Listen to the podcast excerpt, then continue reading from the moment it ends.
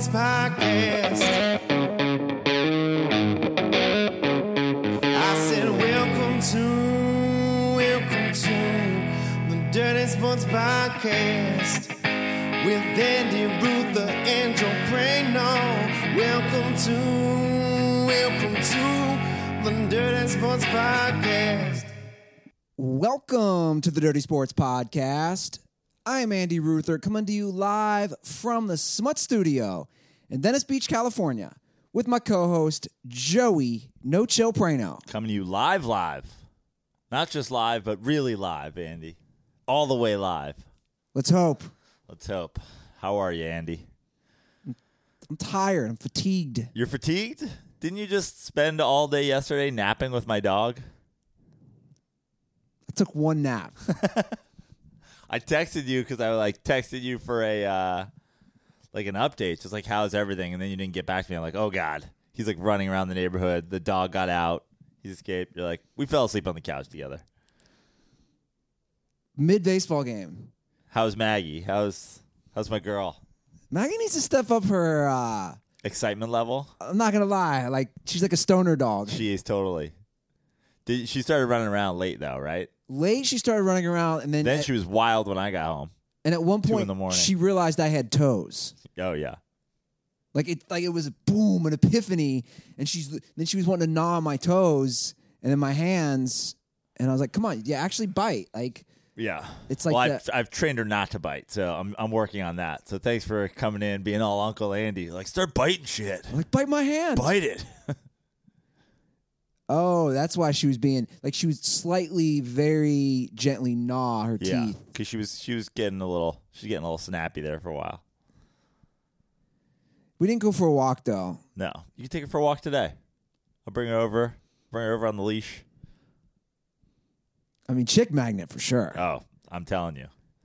Walk around with her when she's not like wanting to walk on the leash, and then you just like have to pick her up, and girls are just gonna, you're just gonna, you're gonna, you're gonna end up putting chicks on the leash and dragging them back here.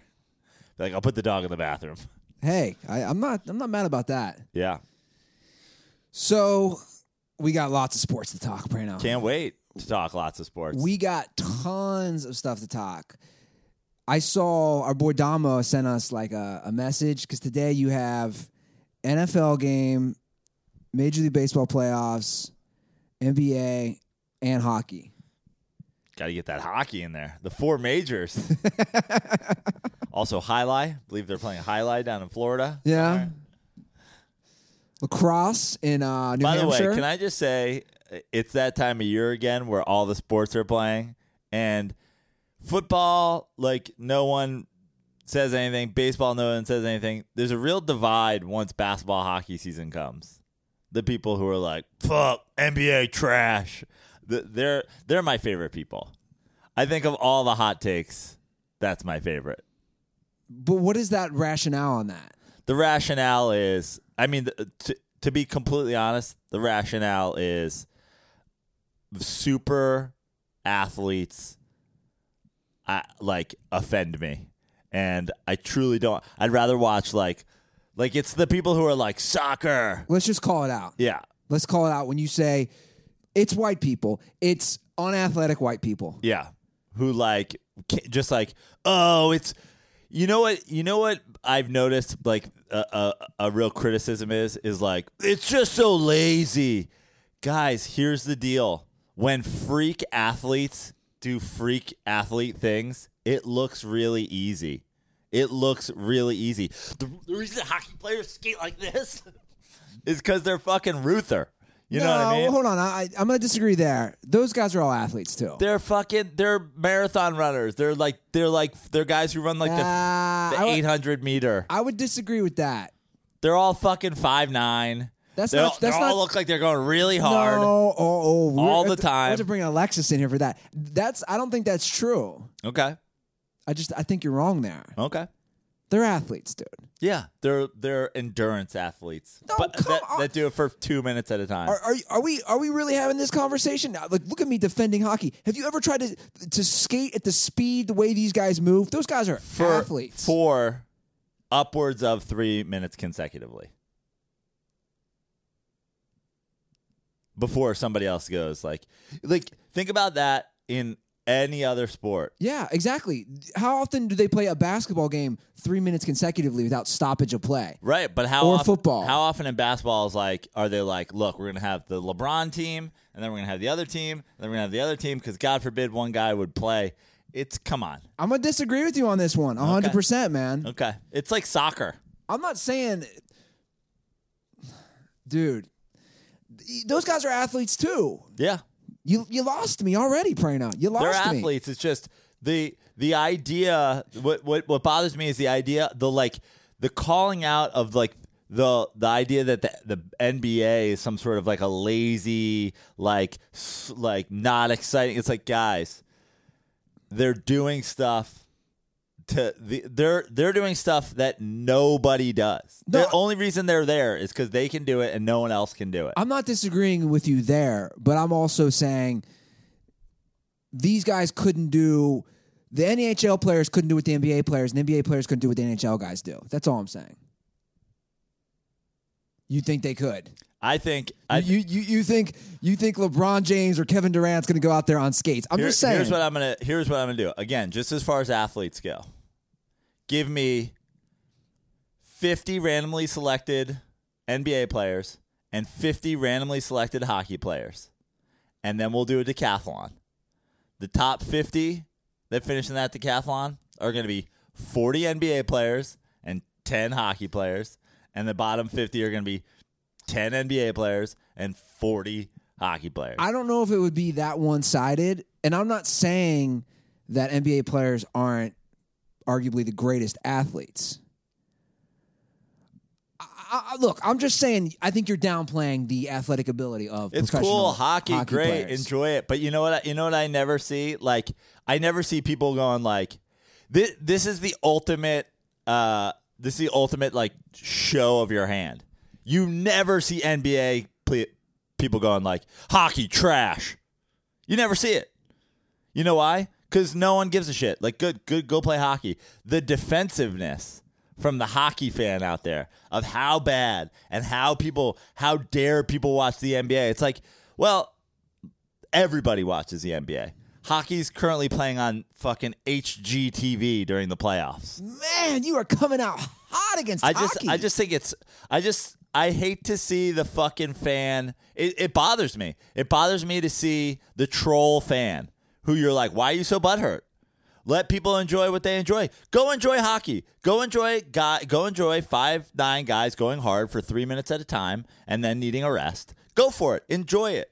I go for it. I do whatever you want. But like the butt hurtness of the like, oh, it's lazy. No one plays defense. No one blah blah blah. Everybody travels. Everybody says that are people who have never stepped on a basketball court and have no idea that those are the best athletes in the world.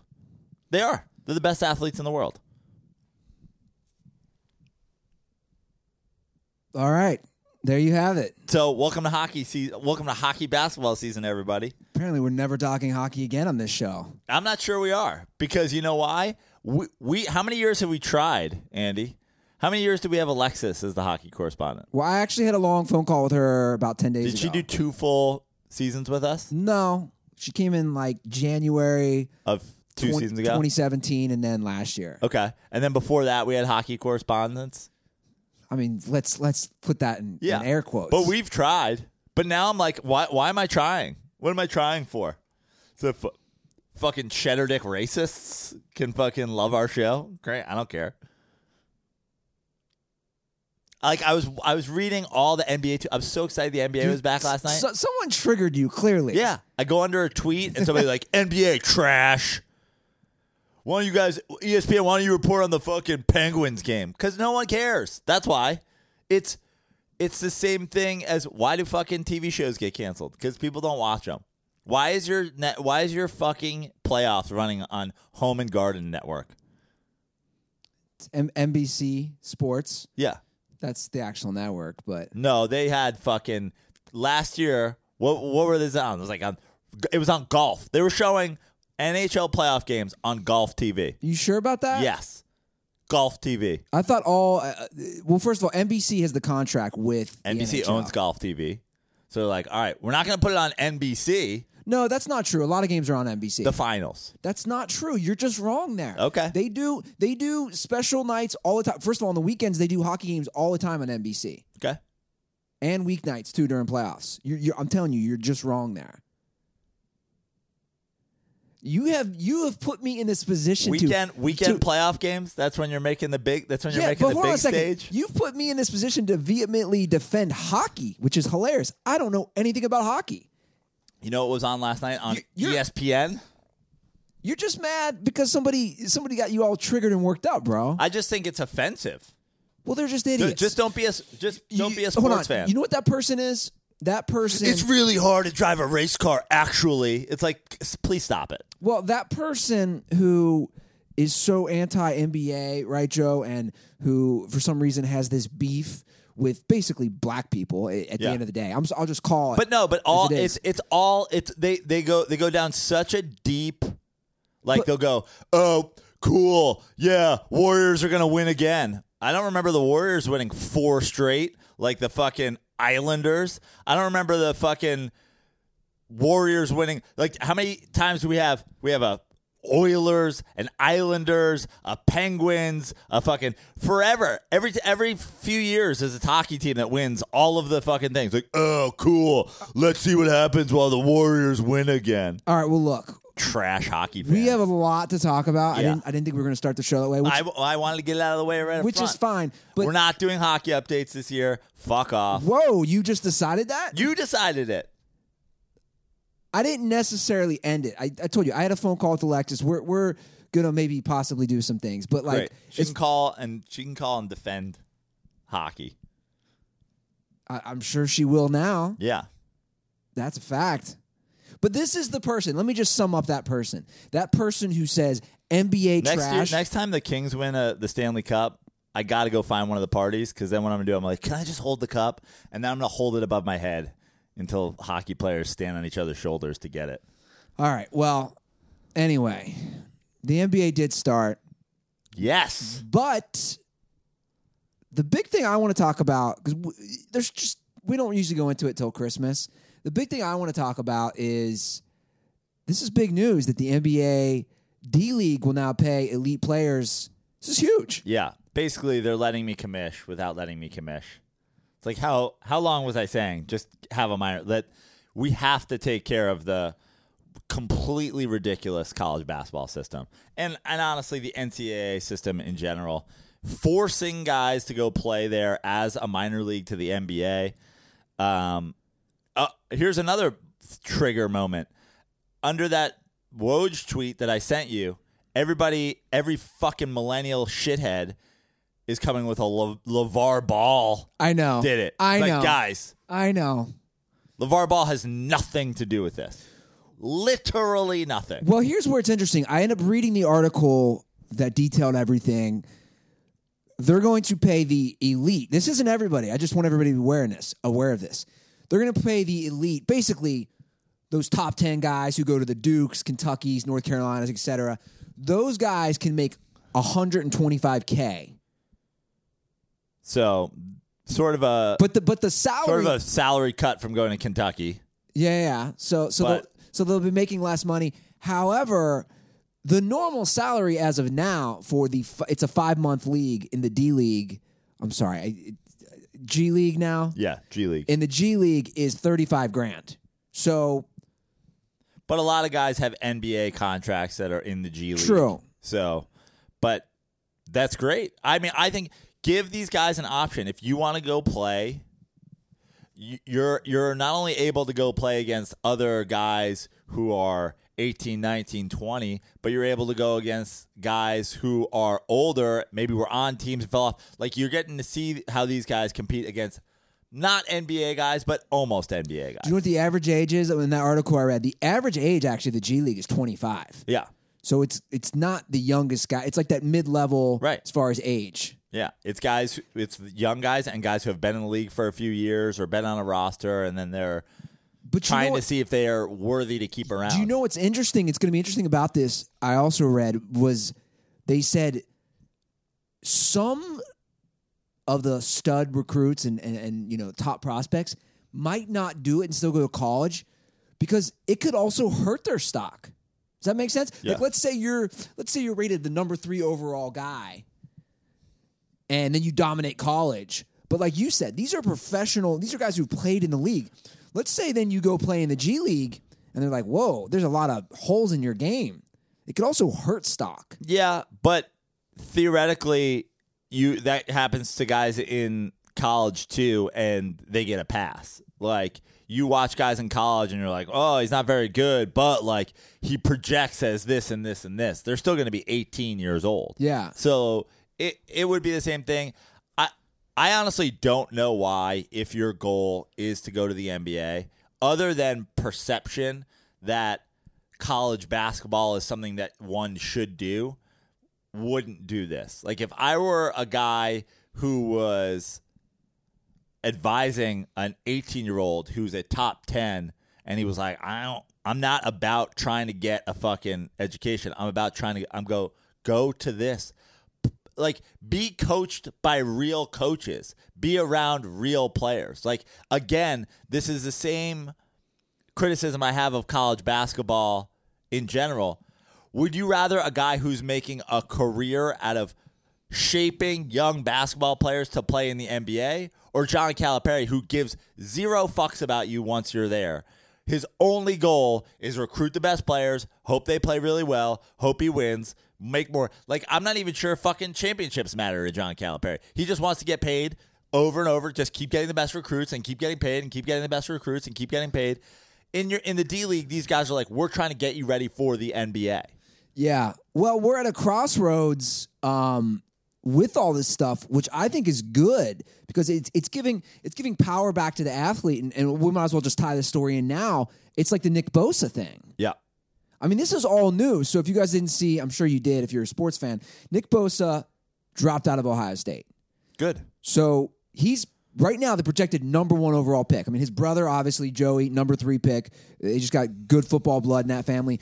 So he hurt himself the TCU game, which I believe was the second game of Ohio State's season. And yeah, he basically said, Why am I going to go back, risk injury? I'm going to have my own trainers, my own doctors. I'm going to rehab for the April NFL draft.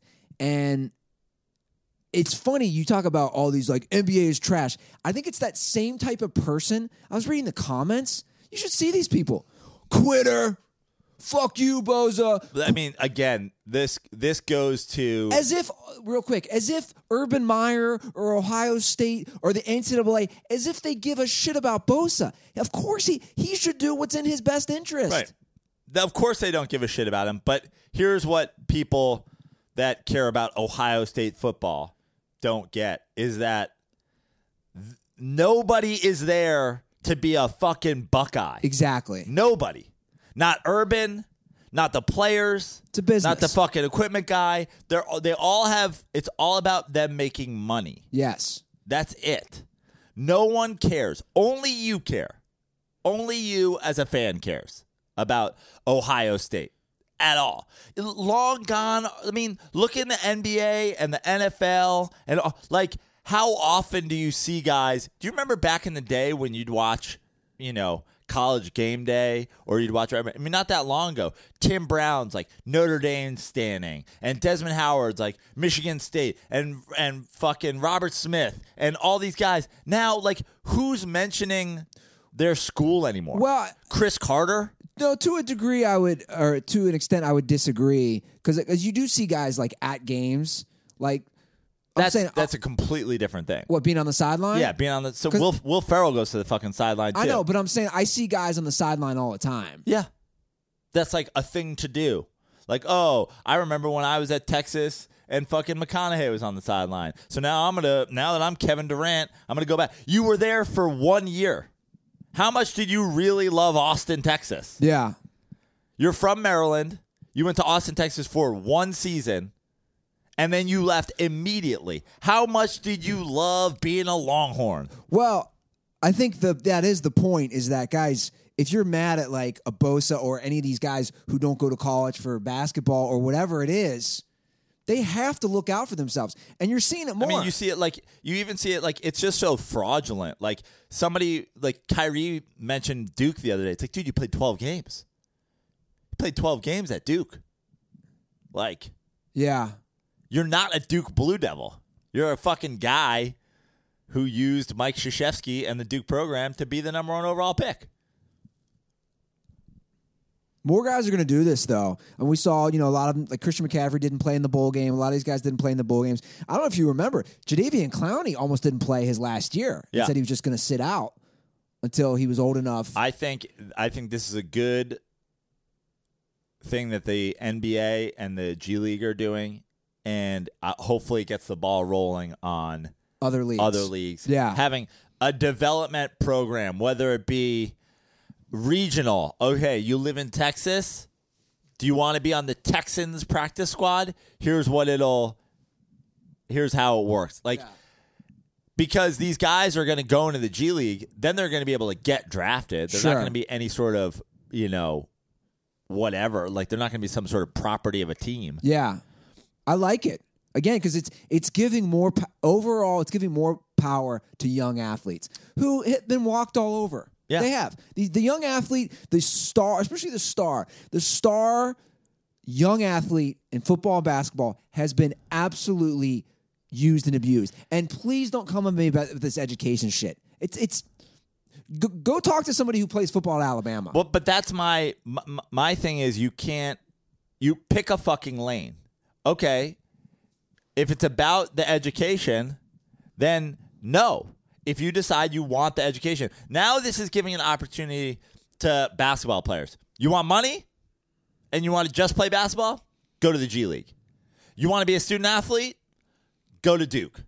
Go to Kentucky. Go to wherever. This idea that now you're going to be able, oh, uh, you know, why shouldn't these guys get paid? Why shouldn't they? They're earning so much money for no, no, well, fuck now, you. Well, now they have opportunities. Yeah, It- go go earn money. You want to earn money? Go earn money.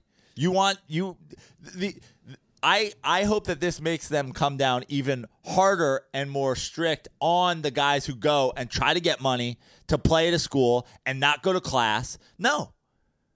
This is what we need. We need options. You don't want to be a student, you want to be an athlete? Go be an athlete.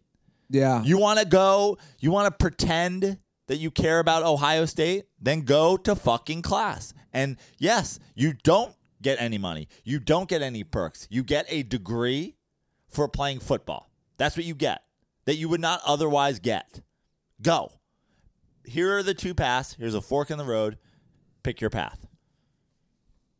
It's we have to get rid of this blurry line of oh, yeah, I'm just going to go and do it for one year and who cares? And it's like, no, Well, I fuck you. I think in about the next three to five years, especially, I, I believe I think it's as early as 2022 when the one and done rule can be basically over. What I also don't understand, I've never understood, and, and there's really no explanation for it from like a legal standpoint, is why American athletes can't do these things. But if you're a foreign athlete, you know whatever the fuck you want.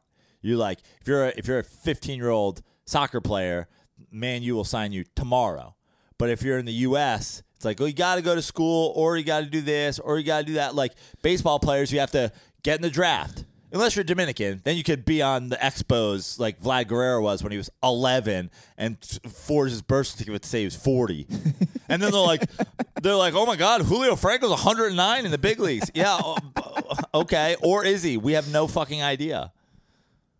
It's all about control. That's why. It's ridiculous. It's The- all. It's all. The, the NCAA is is such a billion dollar business. It's all about control. That's all it is. yeah.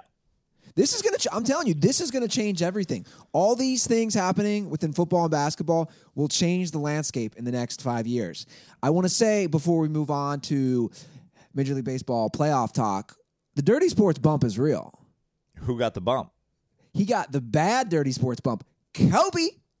Oh, Kobe. He got the dent. He got the the Ruther dent. Well, no, I would say the bump. We were whining, both you and I were whining how he's gotten this weird free pass. Yeah, but I mean, what? Like, I didn't read the story, but I saw the headline. His movie's not in like a film festival. It's not a, it's not a ma- it's not a major thing, but it's it's finally something. Basically, an animation film festival dropped Kobe from speaking.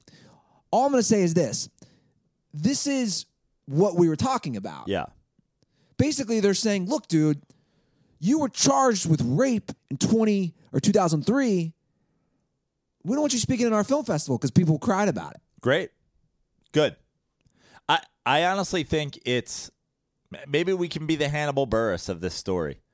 Like Bill Cosby was just out raping people and everybody knew about it and then Hannibal Buress did a set, somebody put it on YouTube, and now Cosby's in jail. Like Kobe is a garbage person. It- like I've never understood at all. And by the way, Kobe's a garbage person with or without the rape. He was all he was always a garbage person Mamba mentality. fucking selfish, an asshole, throwing teammates, coaches, everybody under the bus, being a piece of trash.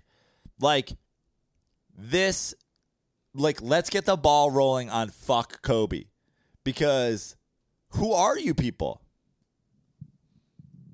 Well, talk to the worldwide leader in sports. ESPN sure it doesn't care. No. ESPN, who loves pushing left wing politics, so, picks and chooses, and suddenly like, oh no, wait, we're very left wing and liberal, but not when it comes to a guy who settled out of court.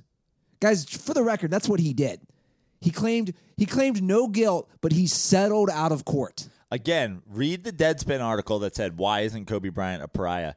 He admits to raping her.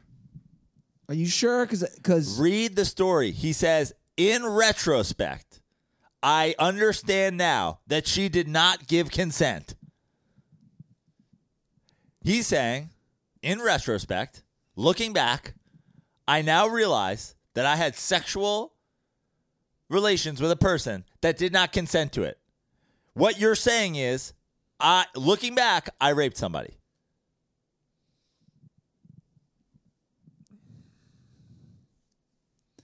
Well, we'll see what happens, but you're right. Maybe this is a step. Again, all Joe and I are looking for, guys, is people to not be hypocrites. That's all. That's all. We're, just you, this whole pick and choose when it comes to deciding who should be cast to the fire. It just it just doesn't make any sense, and we're, and we're sick of seeing it. I mean, it, it's all it's all over the place. When we talk about being in comedy, I, I've said on numerous occasions, Louis C.K. is a fucking scumbag. I was off the Louis C.K. train before this even came out. I don't need to hear uh, eleven different specials that you jerk off. We get it. You're a fucking bald ginger that has absolutely no effort whatsoever, gives no effort whatsoever to stay in shape. We get it. You jack off. I was already on the fucking backlash, but that now people are going he's not he's not mentioning it when he goes on stage. He's not talking about it. He's not saying a sorry for what happened. It's like th- every time Kobe Bryant does a Nike commercial for the Mamba fucking pyramid, he's got to be like, "I'm sorry that I raped somebody." Now onto the fucking thing. It's like he raped somebody. He didn't jerk off in front of somebody. He admits to raping somebody. Kobe. All right, baseball playoffs. You want to get to it? Sure. Not going how we planned, Prano. How's uh, what do you mean? Not going how who for the teams we were rooting for? Yeah, I mean, we Well- were both rooting for the Stros and Brewers. Yeah, Stros are in trouble. Brewers are going back home. They have two games at home. I mean, you don't want to go back home down a game, but it it is lined up as if they had won two uh, at home and then lost three on the road. Like it's the same thing. They they have home field advantage. Sure. Um, Kershaw's done. Kershaw pitched five. So, you know, the Brewers certainly uh, their backs both teams backs against the wall, but they've just got to win two at home. So What ha- do- what do the, we- the Astros have to win three in a row. Well, before we get to the Stros, let's talk about the Dodgers series. Okay. First of all, most recently, what do we make of Craig Counsell's move yesterday I kind of like to, to have Wade Miley pitch one batter? At first, I didn't understand it and I wasn't a fan of it. But like when Is it cheap? no, why is it cheap?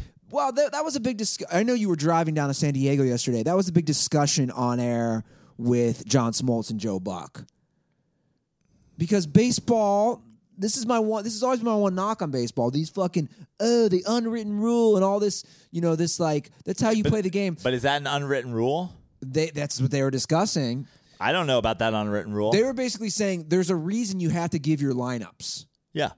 And he did. And his starting pitcher was in it. And he started.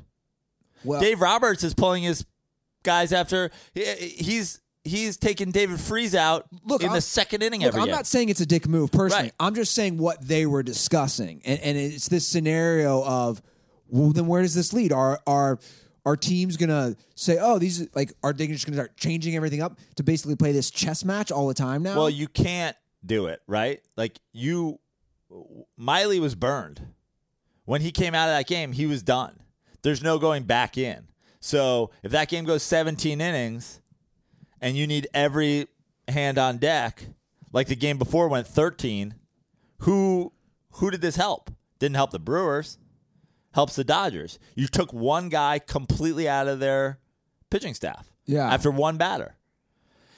The the chess match is and why I liked it a little bit was Dave Roberts continues to move guys all over the fucking place, back guys and like but start David Freese every day, take him out in the second inning, out of the bench, completely out of his bench by the fucking seventh, playing the righty lefty matchup to disgusting levels. And Craig Counsell realized that and goes, So if I start a lefty, is he going to fucking put an all righty lineup? Because that giant fucking notebook that he carries around in his back pocket tells him that that's what he's supposed to do? Well, then why don't I do that? This guy's going to start game six for me. I, like, I don't love it because of the prep that you, you're putting your pitcher through. Like, how did Miley warm up for the game? How did the other dude warm up for the game? He's obviously not warming up in the bullpen prior to the game. Like, he's not going through a regular pregame. I mean, Woodruff ended up pitching pretty well. yeah, he did. So, in that regard, it worked. That would be what I would be scared about as a as a manager. Was like I'm gonna basically I'm essentially having a guy start a game without him being able to go through a regular preparation to start a game. Yeah. Does that make sense? Other than that, I don't really like. If that had burned him out, I'd been like, well, that's what you get for fucking being like, just kidding, you're the starter, but you're not allowed to warm up. Um, but other than that, I kind of liked it because in that series, Counsell's just going basically full bullpen games every game. He has to yeah. because the Dodgers are way deeper. Well, he's going full. bull he doesn't have starters. Yeah. He doesn't have. He doesn't have legit starters. His two legit starters that are left are Miley and Chacin, who are going to have six and seven, and they were the only two that gave him good games in the series so far. So he's having to go full bullpen games, and Dave Roberts is doing this react. I don't understand. I just, I don't care if Dave Roberts wins the next ten World Series. I don't understand his like. Dude, the Dodgers. Let me ask this, because you you can see this with sports sometimes, any sport. Do they have too much depth, too much talent? Because when I watch those no, games, there's no such thing. There isn't because when I watch those games, I almost say you got a lot of good players. Who the fuck do you play? Play the the answer is very simple. Play a fucking starting eight every day and then use your depth. Like you can use your depth as the game goes on so easily. You what what the Dodgers can do, they could essentially be a- an American League lineup and have a rotating DH. They could have eight guys, and every time that pitcher spot came up in the order, they could bat Kemp if it's a lefty. They can bat Joc Pederson if it's a righty. They can bat Max Muncy if it's another righty. They can bat fucking Puig. Like have a line. The idea, and I've said it. I said it on Dirty Slides the other day after Brian Dozier had the big hit in Game Three or whatever it was. Brian Dozier is the only second baseman on your roster. By definition, what position? Go to Brian Dozier's Wikipedia page. It says second base. He's a, a fucking play him. Play him at second base. Yesterday, guys are moving Chris Taylor from center field to left field to second base to right field to center field to this is like he's taking advantage of the depth he has, but it's just too much. It's like musical chairs yeah, with his lineup. yeah. Yeah. It's to be honest, it's in a way tough to follow. I'm like, what is happening here? David Freese, like David Freese is a great example of a guy. Here's what the Brewers are doing that the Dodgers aren't doing, and it worked yesterday. Every game, Curtis Granderson sits on the Brewers bench the whole game Yeah. Until the eighth of the ninth inning Pinch hits. when they need a big hit yeah. and come up. Curtis Granderson is a veteran player who's played in World Series, who's played in fucking playoff games, who's played all around the league, who's been a power hitter, who's been a what like you know that you can put him up in the eighth and he's gonna have a good at bat. Exactly. David Freese gets one at bat and then gets taken out in the second inning because they brought a like a fucking righty in. You just burn David Freese. You're just burning a vet with postseason experience and success. I don't get it. Well, let's talk about Machado. I mean, I've heard all year people love Chase Utley on that team. He's the he's the he's the father of the team. He's taking all these guys under their wing. I, I tweeted it the other day and I I 100% meant it. I have unrealistically been like, you know what though? Like if the Mets could get Machado though. Now I'm like, fuck that. That was it was 100% dirty and it was actually dirtier than it looked. People are focusing too much on his foot dragging against Aguilar's foot. That wasn't his goal. You can see it. He sp- he could have dragged his right foot across Aguilar easily. He chop steps at the last minute. He he could easily go to the bag with his right foot. Instead, he takes a short step with his right foot and then comes back with his left foot, the one closest to Aguilar, and he dips his knee. So what's his goal? His goal was to have his the front of his knee hit the back of Aguilar's knee because Aguilar wasn't str- Ooh. stretched out. That'd be fucking. That'd be. That'd be bad, bad play, bro. It's That's dirty. again, this is you can uh, attempted murder. That's what he that that's what it is. Attempted murder, you go to jail, just like you go to jail for murder. Like if you beat a dude to death, like if you beat a dude close to death with a club, and you're like, I'm gonna fucking kill you, you get attempted murder. You don't just get assault. He's being charged right now with assault for dragging his foot against this guy's thing. He wasn't trying to do that. You can see he dips. He's trying to get a full leg on leg contact, but in the end, he doesn't get there with his knee, so he drags his foot. And even that's dirty.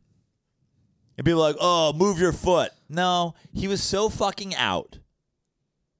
It's just a dirty play. And shout out to Yelich for get, saying dirty play by a dirty player and then saying, fuck that motherfucker. Like, that has to be how a guy like that is called out. And shout out to A Rod for in the post game shitting all over himself and criticizing Machado, saying I I was embarrassed when I did the karate chop, and it's the it, it it makes me sick and it makes me cringe to watch that clip now when I did that because I was caught up in the game and I was going to do anything it took to win. But then he goes, but you know what? I never tried to hurt somebody. He tried to hurt him. He's a fucking dirtbag. He's a fucking scumbag. He's he's again. Chase Utley tried to break a dude's leg and did break a dude's leg. Machado tried to break a dude's leg and dragged his foot across his heel. It's the same intent. Can we talk about the Fox crew for a minute? Love them. They're good. We got A Rod, Big Poppy, Frank Thomas. Now, oh, Oh, don't forget D Train. Dontrelle Willis. Oh yeah, of course Dontrelle, but I'm saying like the main three. Dontrelle's good. Uh, but, but but but here's what I want to say. Well, first of all, R.I.P. Pete Rose. Pete, Pete Rose was good. R.I.P. Pete Rose. R.I.P. Keith Hernandez. Yeah, but we got to talk about Big Poppy. It's. I joked. I joked the other day. Like, what is the closed captioning person doing? He, I don't understand half the shit he says. This guys, we're just being real. Like David Ortiz, you can't understand a fucking word he's saying. He doesn't have a great grasp on English. No, And then he's wearing like two earpieces. and they're blinged out. And what is what is happening in those earpieces? Is he getting the Eng- English translation for words? I I said like you're you're watching him, and then you watch Frank Thomas. I love watching And you- Frank Thomas. Frank Thomas can't. uh, Frank Thomas is just Blinking guy. he's a meme. gigantic black blinking guy. He's like, I don't understand what this dude's saying. And watching it, you know what watching Poppy reminds me of? Watching Poppy reminds me of like watching Marlee Matlin in a movie or on TV. When like, "You're like that.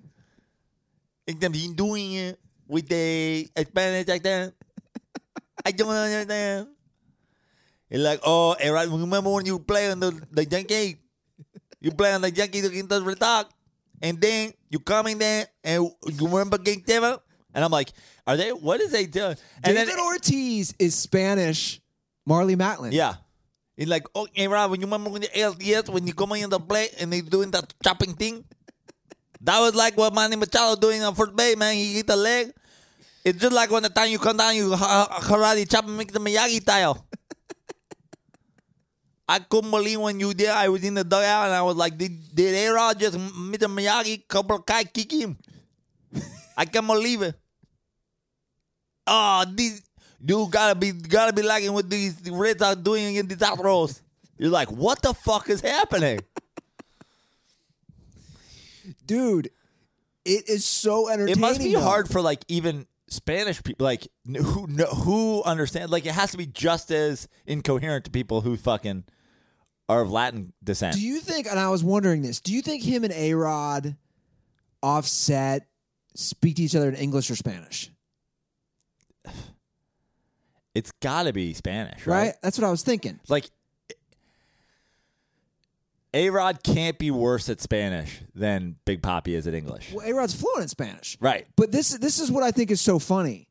A Rod, this is why I love that crew. A Rod is like your typical, very polished commentator. Yeah. Obviously, Hall of Fame career, one of the best who ever played, but speaks both English and Spanish. He's like the good looking guy. He's always dated the celebrities, played in New York. You know, he's got everything. He could not be more polished, and he's great, and he's got great commentary. I think A Rod's always been phenomenal since he joined Fox. And then next to him, you have this guy. You know what David Ortiz is? He's the guy at the bar. You know, you go to a bar, there's like some some Mexican Raiders fan drinking Tecate. Yeah. he's just yelling shit out. That's what David Ortiz is. David Ortiz it reminds me of like did you ever hear uh, uh, did you ever watch fucking A Life Aquatic with Steve Zissou?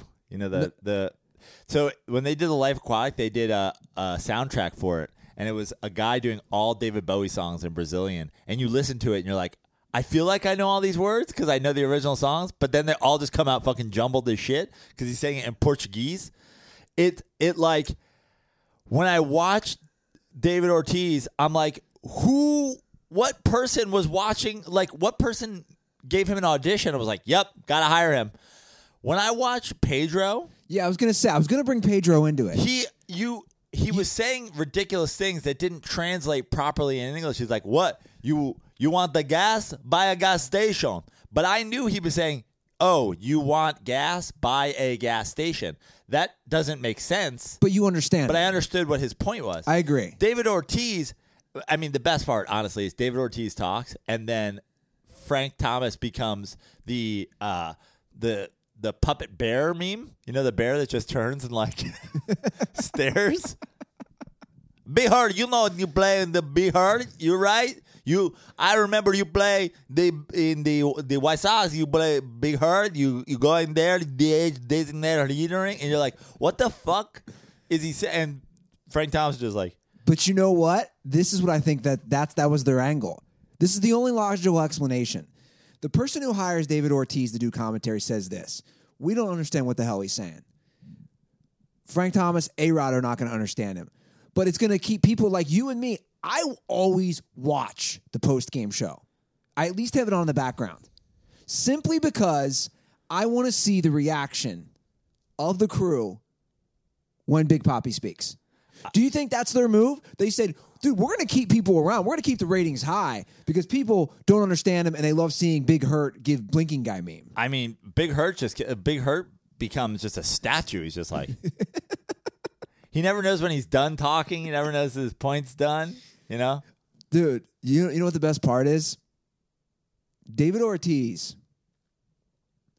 started playing ball in the States for Minnesota in 1997. yeah. Look, guys, this isn't me knocking someone who comes from a different country. This is me saying this. He's been in America for 21 years. Yeah. Take yourself. If you went and you lived in a different country for 21 years, of course you'd still have the American accent. But dude, I lived in Spain for 4 months. Yeah. The, the, What would be like the equivalent of like I can't even imagine the equivalent of speaking in English speaking with an English accent the way or an American accent in Spanish the way he does. Yeah, como se dice, como se dice, yo, uno taco por favor. Like how I couldn't even do an impression of somebody trying to speak Spanish as so awkwardly as that.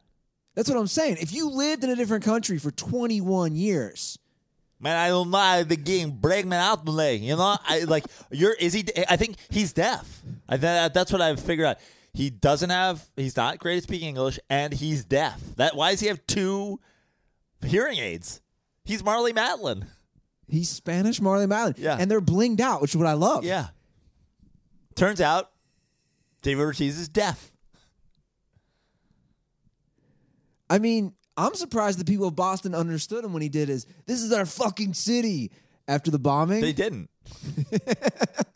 They just He was cheered. just he was just in the stadium, and they were like, and now David Ortiz is like, "This our fucking city," and they're like, "Yeah." This, this. So one more time for everybody to hear proper. This is, this is, this is our, this is our city. They're like, yeah.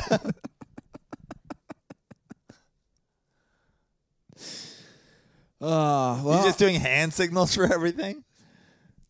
well, let's talk the. Do you know sign language? Please help me with this big hurt. Sign language. Let's talk ALCS. Astros find themselves in a three-one hole. Last night's game was or game, game. Last night's game was very entertaining. Yeah. Those two defensive plays at the end. And also, let's not forget the defensive play Wow. that that wasn't. Yeah. Well, does that then fit the theory that Major League Baseball doesn't want the Astros? Dude, that I just don't get that home run call or There's nothing to get. There's nothing to get. 'Cause If the the ball was the ball was in the stands. the fan didn't reach over. Yeah. Also, I, I mean, g- fantastic attempt by Mookie Betts. Timed it, was up there, but clearly missed it. Closed his glove. Right. Well, the argument that they were saying, you know, obviously I know you had a show. The argument I mean, I've seen 30 fucking Sure. replays of it. the argument that the announcers and Darling kept saying was, well, the fan closed his glove, therefore it's fan interference. I mean, you're, he's in the stands though. That there's there's they added just a few years ago now Yeah. the yellow line top. If a ball hits and goes over, Sure. it's over. If you reach across that, I mean, the idea that a ball like that it's it almost is like where does that end then? You know what I mean? Theoretically, where does that end? How deep into the stands can somebody go? You, you know who was tweeting all about that was Kate Upton. Yeah, because she's That's right. what she, she said. That why should there be any fans at the game if Right. if that's the issue? Yeah, have them 20 rows back. Th- I mean, that's it's like that's why there has to be rules and the the truth is if you can go into the like that's part of it. Go into the stands. If you go into the stands you make a catch, great, but like You're basically saying because it's kind of confusing for me too. If you go into the stands, anything goes. if somebody comes into the field of play, then it's interference. That's but interfering. But that's what I'm saying. If you go into the stands as a player, if you're a player going into the stands, Right. and they're not, perp- they're not going into your field of play. That's my point of as anything goes. But then it also becomes like if you're going into the stands, like what if somebody hadn't reached? What if they had just? What if it had just hit them? What if what if the guy's beer? Well, do you know what the what pro- if he wasn't looking? Do you know what the problem is here? Again, I know you had a show, but I found this very interesting watching the game last night. This was the problem. The call on the field. yeah, was interference. So the, Here it is. By the way, hold on. sp- real- real quick, let me finish. It goes back to the NFL rule. So it goes back to the thing you always complain about, and that's what that's what they were discussing on the game last night. Was had he called it a home run, it would have stood as a home run. But this is one of those. Well, he called it on the, where the call on the field matters. But but here's why it doesn't. Rule three point one six: No interference shall be allowed when a fielder reaches over a fence, railing, rope, or into a stand to catch a ball.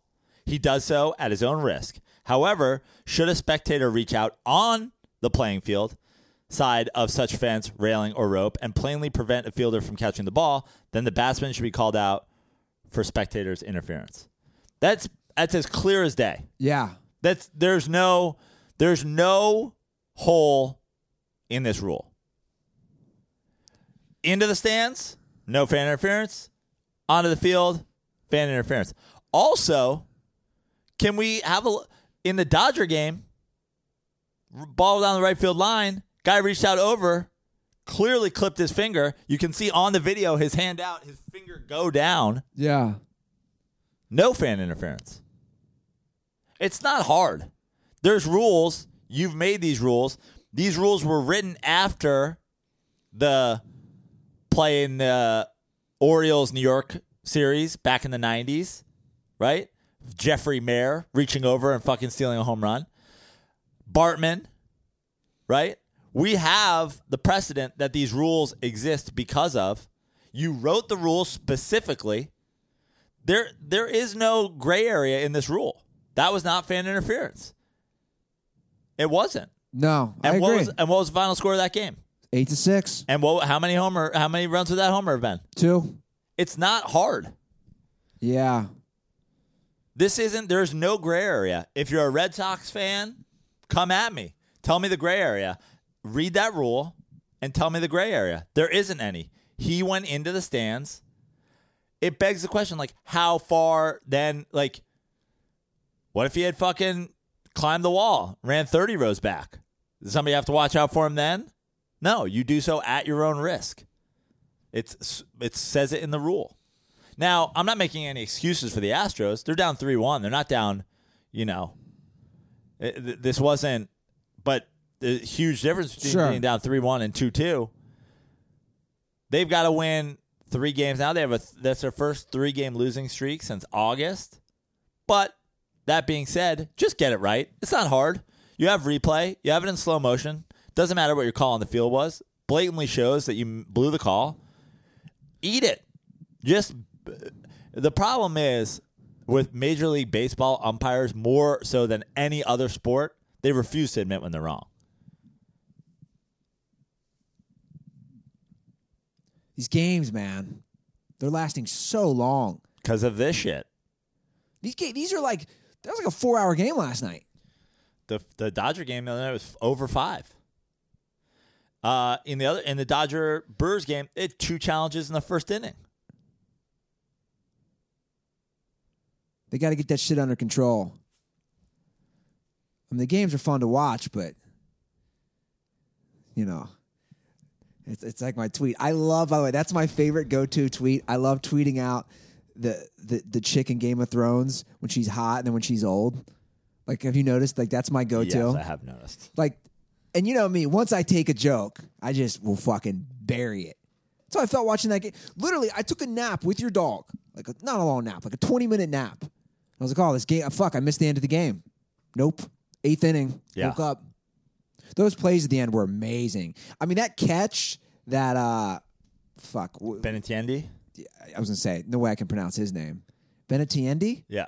did I do it right? Pretty close, yeah. Benatiendi, Yeah. Dude, he misses that. The game's over. They lose. Yeah. Bases were loaded. Yeah.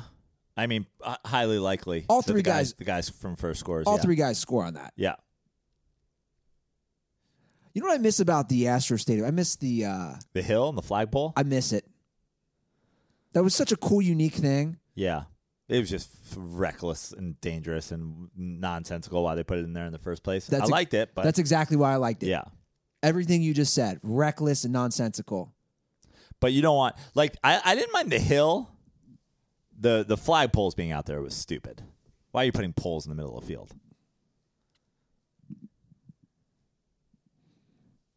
They should put a stripper pole in the middle of that field. Then we can get some big. The, the the reason that you can't have the fucking poles out there is like these umpires don't even know what to do with the rules as is with like fucking precedent. yeah, Now they're gonna be like, you hit a pole. What happens? Like, pff, I don't know. Bro. Whatever I said on the field for sure is the right answer. I'm telling you, robot umpires, I'm, I, you know, I'm all for it at this point, especially balls and strikes. robot umpires. I'm all for it. Have a chip in the ball.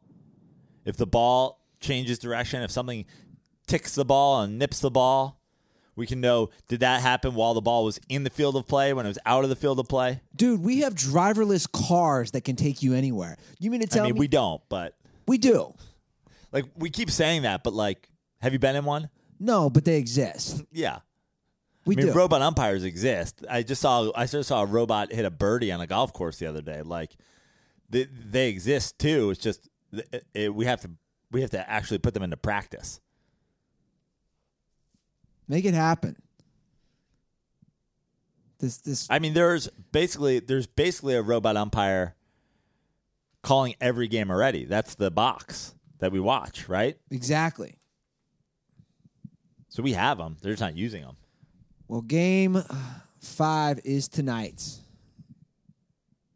Me and Maggie will be watching. She will be sleeping. Yeah, she'll be sleeping. You'll be watching. I was thinking, and and I know, uh, it's not likely now with them down three one, but if the Astros make the World Series, we should go to an Astros World Series game. I want to go to Houston. I looked at tickets. Oh a- shit! It's like a hundred and fifty dollar round trip to Houston to fly. It's like nothing. They're like they're like, please come to Houston.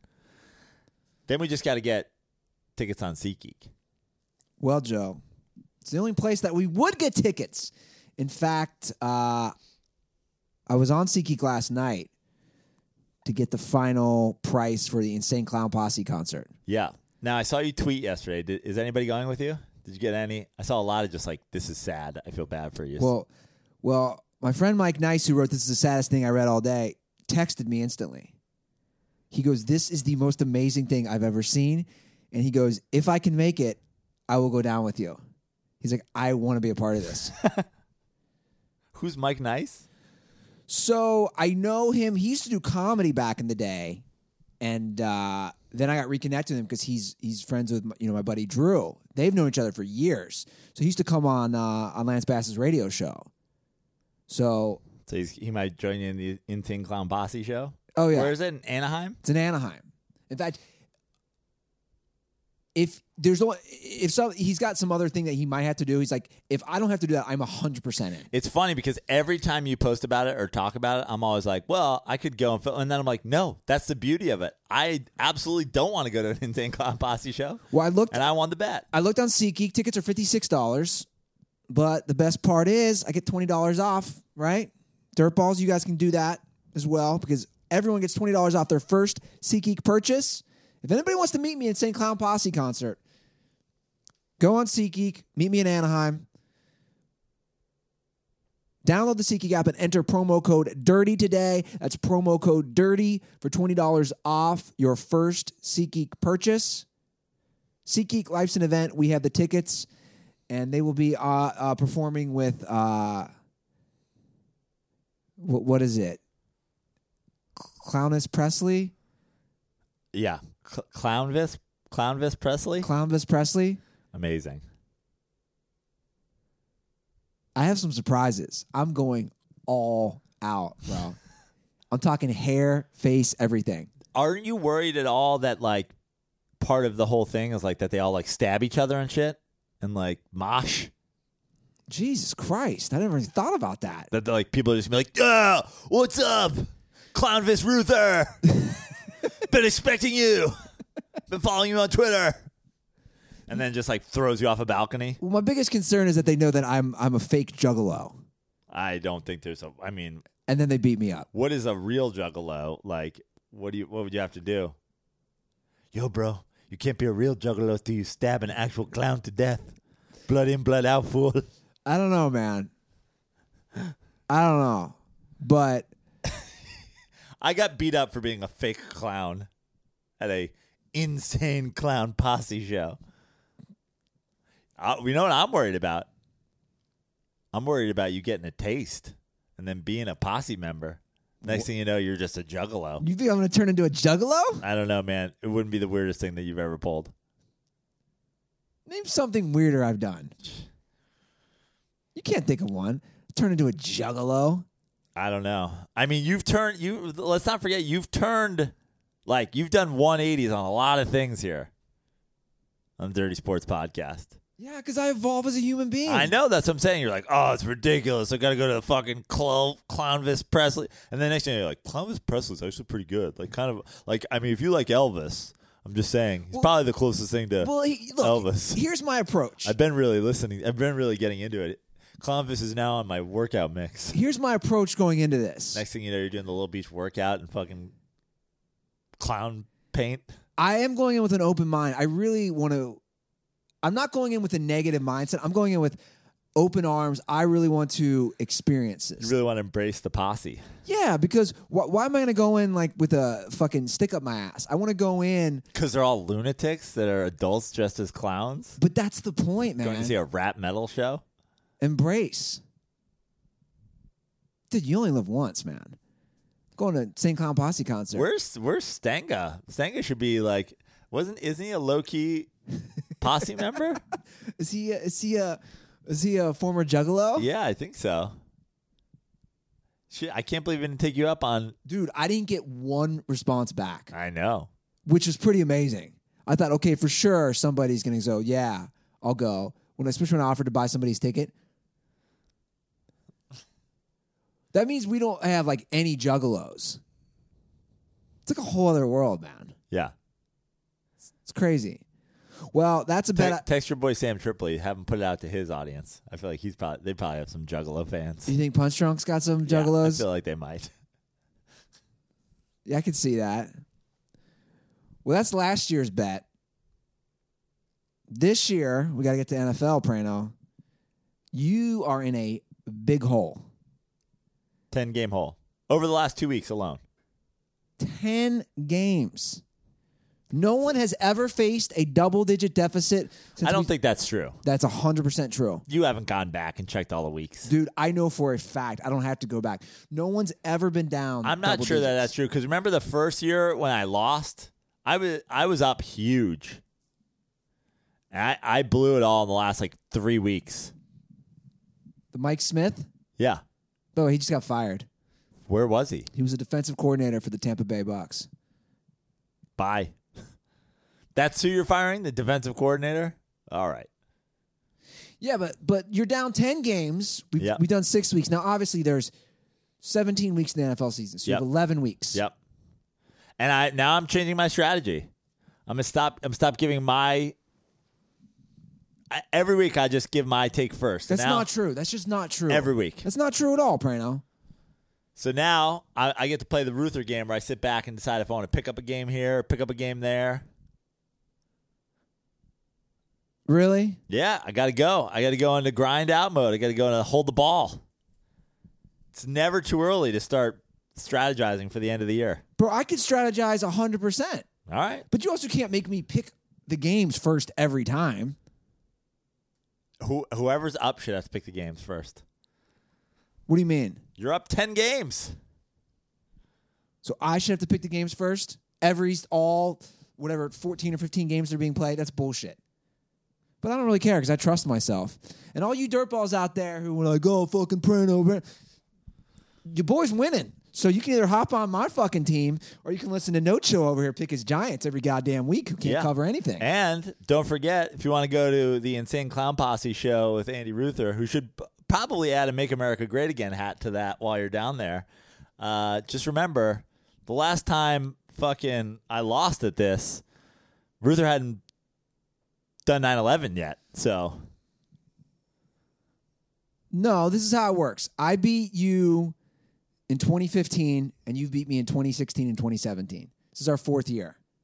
And at this rate, we're going to be split, fam. We're going to have to have that five game series next year. play play the percentages, guys. You think think Ruther be up 20 games by the end of this? I don't have to be up 20 games. All I have to do is, after week 17, be up one game. Are we making a bet? What, what are we doing? I don't know. Are we? What do you got? When's the Insane Clown Posse show? Next Wednesday. A week from yesterday. Yeah, Okay. I'm going. I mean, I got to knock that out. Uh, when you go, I'll know that you're you're good for it. We'll we can make and you, you've got a week to come up with a bet. Okay, that's fair. All right, so I, I got the. Can you see the lines? I know the I lights. can't. You, fuck, you, you put the light in the way. the lights in the way. That's Prano. not, that's not the way to do it, huh? Oh shit, bro. All right, for sure. That the, you know those lock in, right? No, you got to unscrew it. You know how it works. Just keep talking. All right. I know. Sorry, I'm, I'm I'm just OCD over here. All right, so I got the lines up this week. Week seven, like I said, eleven more weeks. Here, you need help with that? You sure? You sure it looks good? Looks great. YouTube audience, does it look good?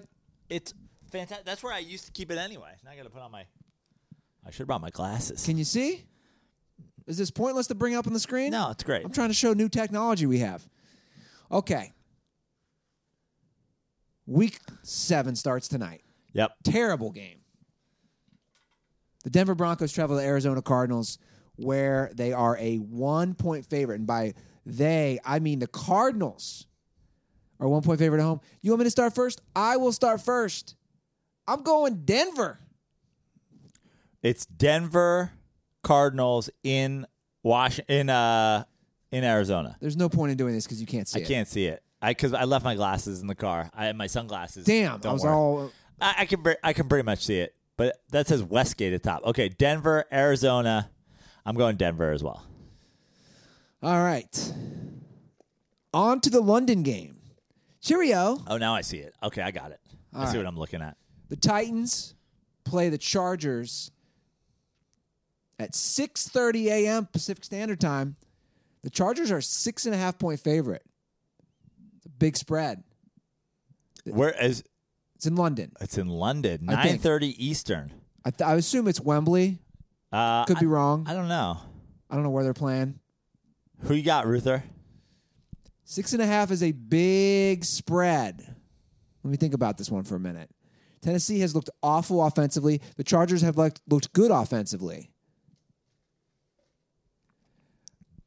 I think the wild card is they're playing in the UK. Therefore, I'm going to take Tennessee.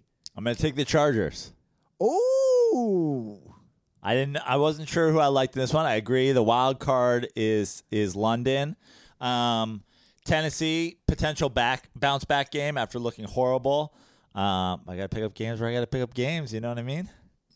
Yeah. All right. Now, now my new thing is because we have, just so you guys know, we have the, on my TV, we have the games on, but I don't think that's going to look good because the camera angle, they, I, I'm looking, I just look up. It looks weird. Anyway, Well, you know, you could keep your head level and just use your eyes to look up, right? yeah, it's a good point. All right. Cleveland travel, travels to Tampa Bay. The Bucks are a three and a half point favorite.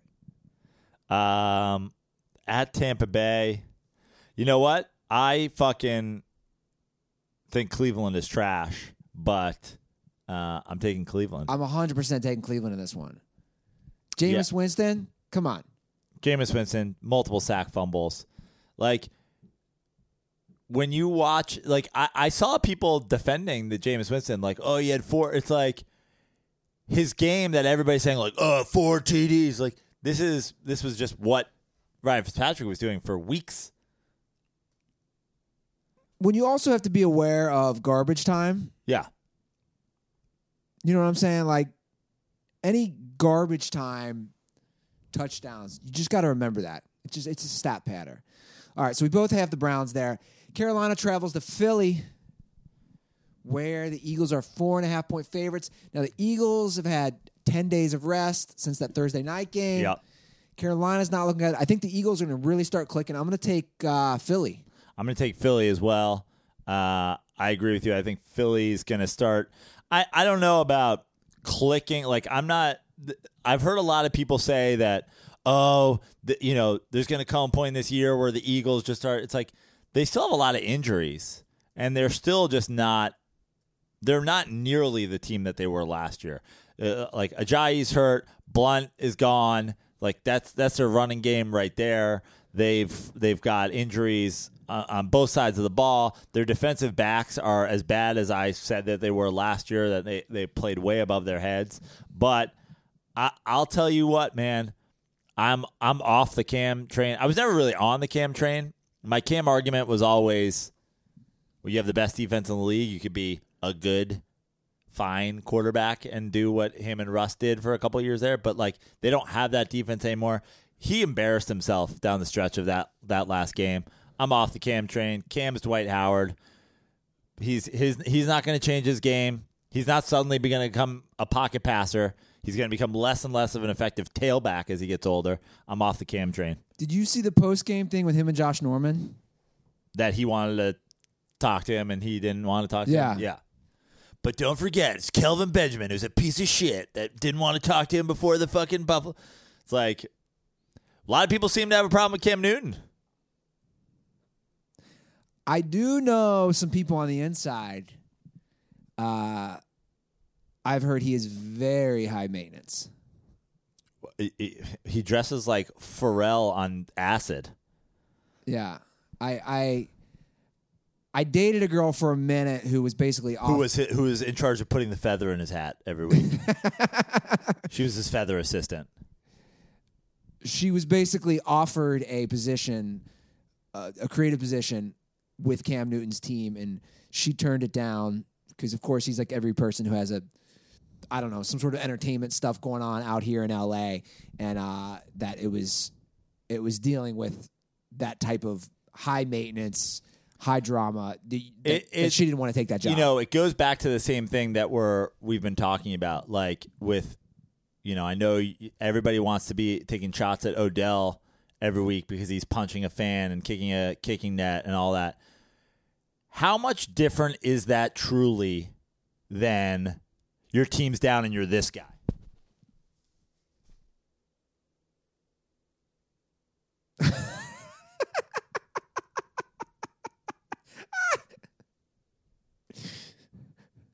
that's amazing.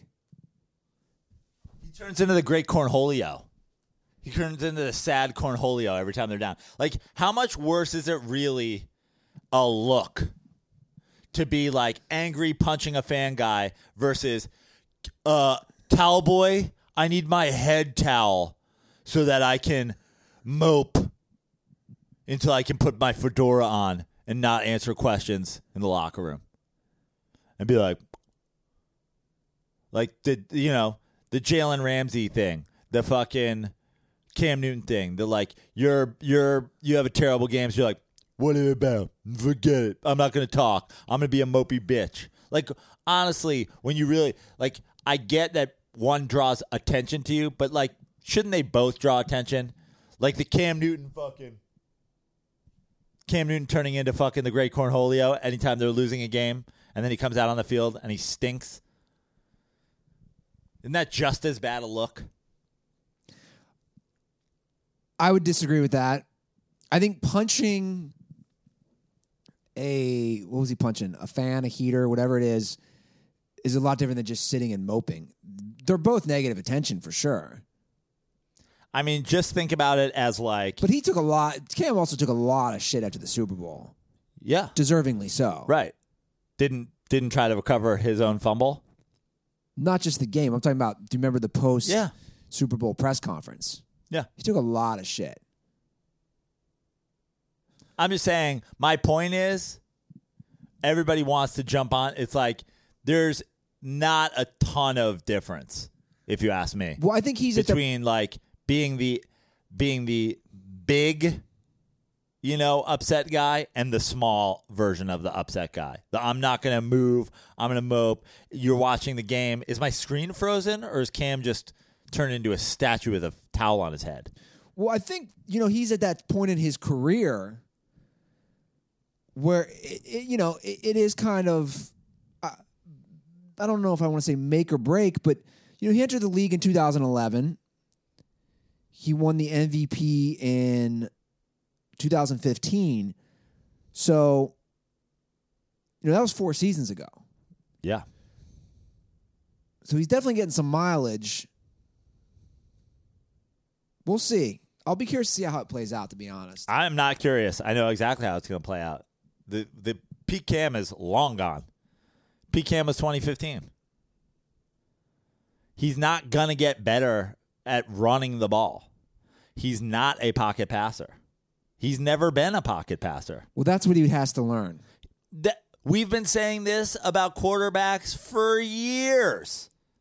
Well, as Michael Vick slows down, he's going to have to learn to become more of a pocket passer type. Uh, Oh, here we go. Let's see if that fucking works. It's not going to happen. He's he doesn't have touch. He doesn't. He has a great arm. I think I think Russell Wilson's evolved his game into more pocket passing. I know he still runs a lot. He's evolved his game. But he was never like again, the thing with Russell Wilson, he was they were never designing runs for Russell Wilson. They were never doing it. Okay, fair enough. He was always scramble guy. What he does, the the problem with Russell Wilson's game as opposed to Cam Newton's game is Russell is quick to take that ball down in my opinion. Again, I've said this multiple times. I think he knows he's elusive and instead of sitting in the pocket and delivering, he's like, "Oh, time to go." And it's like, "Man, it's that it's that half a second that's the difference between you taking a sack or taking a, a two yard, turning a sack into a two yard game versus those guys who just stand there and deliver. That's exactly what we're talking about, uh, what I've talked about with Eli Manning. 38 year old Eli Manning is now, "Uh, I'll just check down. And it's like, for years, that was the beauty of Eli Manning. Good, bad, and different. He's going to fucking take that hit and he's going to throw the ball downfield. And Cam Newton is Cam Newton is never that. Cam Newton has always been I'm going to run off tackle or I'm going to fucking, you know, I'm going to throw the ball, but he's never been a great passer. He's never been a great passer. No, I agree. All right, let's move through these games. The Vikings travel to New York to face the Jets. The Vikings are a three and a half point favorite on the road. Who you got? Uh, I know some people are buying into the Jets hype. They've won a couple games. Minnesota has bounced back, won a couple games. I think Mike Zimmer is too good of a coach to allow this to be a close game with a rookie quarterback. Therefore, I'm going to take the Vikings on I'm the gonna- road. I'm going to take the Vikings as well. I just think I think the Vikings are better than they've looked. I don't. I'm not. I'm not on the Vikings are a contender train. Whether their defense is like becomes the defense that they were the last couple of years or not, I I have been open about it for a long time. I think Kirk Cousins is grossly overrated, and um, but I think that the Jets are not as good as they as they have looked against certain teams, and I uh, I'm gonna take the Vikings. All righty. Next up, Detroit travels to Miami. They are a. Wait, is this correct? Yeah. Oh, because Miami, because Tannehill's still not playing. Right. So Miami's a three point underdog at home against the Lions. Yep. Now, Miami just won last week against the Bears at home. Right. So this is an interesting spread. Brock Osweiler getting the start. He played all right last week. He did. He also was helped. God, they were some amazing. But I think Offensive I think we agree that the Bears defense is a lot better than Detroit's defense. I think- Agree. I think the Bears are a better team. Agree. That's why this is a surprising spread for me right now. Hmm.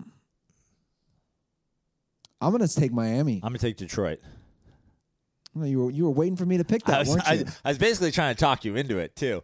I think that uh, I think Miami obviously had a, a game last week. Everybody was on the Bears train. I think that was, um, I think that was just as much a, a failure on the Bears' part as it was a great performance by Miami. I think it was a perfect storm. I don't think Detroit is that good. I don't necessarily think Detroit's gonna come out there and fucking dominate, but I do think that what are the chances that you get multiple like decent performances out of Brock Osweiler? Probably not good, but whatever. Fuck it. I got such a big lead on you. I can take these chances. Uh, yeah, I mean you're not taking chances. I've let you pick, make your pick. Were you acting like you just fucking went bungee jumping? Taking a chance, Prano. Okay. Taking a chance. The Patriots travel to the Bears, who we were just talking about, where they are a three point favorite. I'll take New England. I'm for sure taking New England. We got to talk about New England for a minute. We have more Aaron Hernandez news. It never goes down. So basically, Oh, it goes down all right. what's that supposed to mean? I mean, is the news about him blowing dudes? So, you know, they're doing this big six part I thought we had to talk about the Patriots because of Belichick's just the, the the blinking guy meme he gave about Lawrence the Lawrence Taylor question, which is my, one one of my favorite reactions of the year so far. well, th- I was going to talk about that too. It's great. They brought up Khalil Mack. Honestly, to I, I don't want to even like defend the report, but like Khalil Mack is the closest thing we've had to Lawrence Taylor, and, and, and as far as I can remember, mm. who I don't know. Some of these guys have had, like, he's only played a few years. Some of these guys have had amazing years. who Von Miller? I mean, look, Lawrence Taylor was an edge rusher, no doubt about it. But Lawrence Taylor did a lot more than be an edge rusher. Khalil Mack, defensive player of the year. Khalil Mack, do, uh, all pro at two positions. Khalil Mack, the interception return, the pick sixes, the strip sacks. Like, I, I love Von Miller. Von Miller's great. Here we go. This is the Drew Brees thing all over again. Denver Broncos fans are going to be bombing our apartment, but like, no.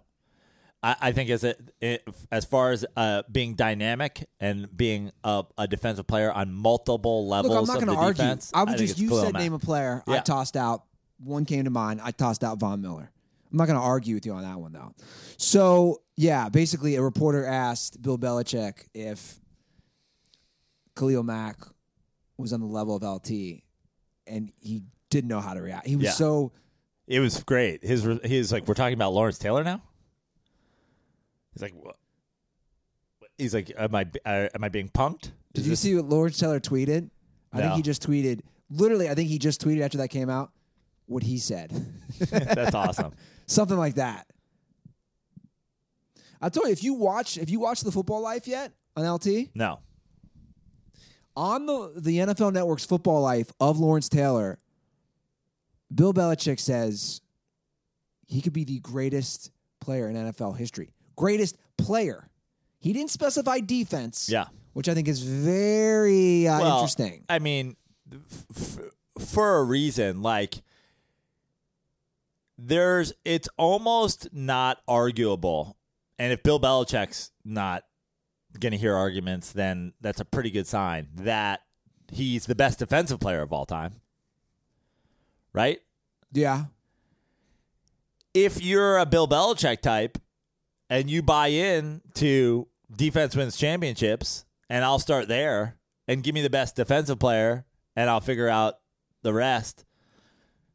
It, it, it's almost like then he's the best player. well, he won two MVPs. Right? He won one MVP, One. Okay, I'm Yeah. wrong. One. but he's the last defensive player to win an MVP. Yeah.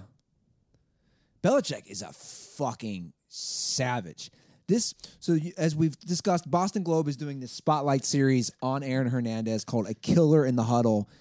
This is the most savage shit. So after he gets arrested in June of 2013, according to former linebacker Dane Fletcher, this is what Belichick does. He speaks with the Patriots and says this. He is not part of this team. He will not be spoken about in this locker room. Yo! One of their players just got arrested for murder, and Belichick's like, he will not be spoken about. This was after he was already gone, This was after he got arrested. but at the time he was under contract with them. I guess he had to have been, right? He was arrested in June of 2013. It doesn't spe- it doesn't specify Right. when he made that statement. So it's off season. yeah. I mean, what's Belichick supposed to say? But there's more to this, dude. This stuff gets this stuff gets crazy. I like I'm actually going to end up reading this whole s- I'm just reading the highlights. I want to actually read this whole Boston Globe report.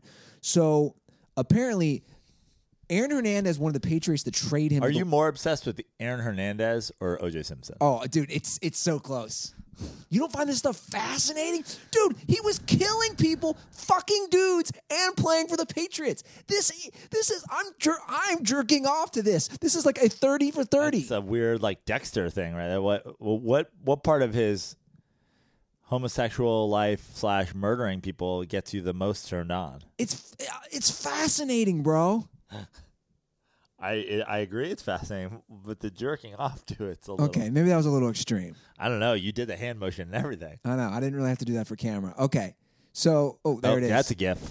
there it is. Clip that gif. Yeah. Oh, and I'm clipping you too, being uh, Cornholio. Okay. He wanted to be traded to the West Coast because he thought he, there was going to be retaliation for his murder. Yeah, but gang members don't have planes, so we're good. Just get me to the West Coast. And Belichick wouldn't do it. But this is this is the part that gets really creepy. Some of Hernandez's teammates reportedly picked up warning signs about his erratic behavior. In part three of the series, it's which was just published, says former Patriots wideout Brandon Lloyd, remember him? Yep. Details some advice Wes Welker told him about Hernandez. Listen to this shit, guys. Welker stops me again. This is coming from Brandon Lloyd. Welker stops me and kind of touches me on my shoulders, and he's looking at me wide eyed in my face and says, "Your locker is between Gronkowski and Hernandez. I just want to warn you that he's going to talk. t- he's going to talk about being bathed by his mother. He's going to have his genitalia out in front of you while you're sitting out on your stool. He's going to have his towel and try to dry off in front of you while you're sitting at your locker. He's going to talk about gay sex. Just do your best to ignore it."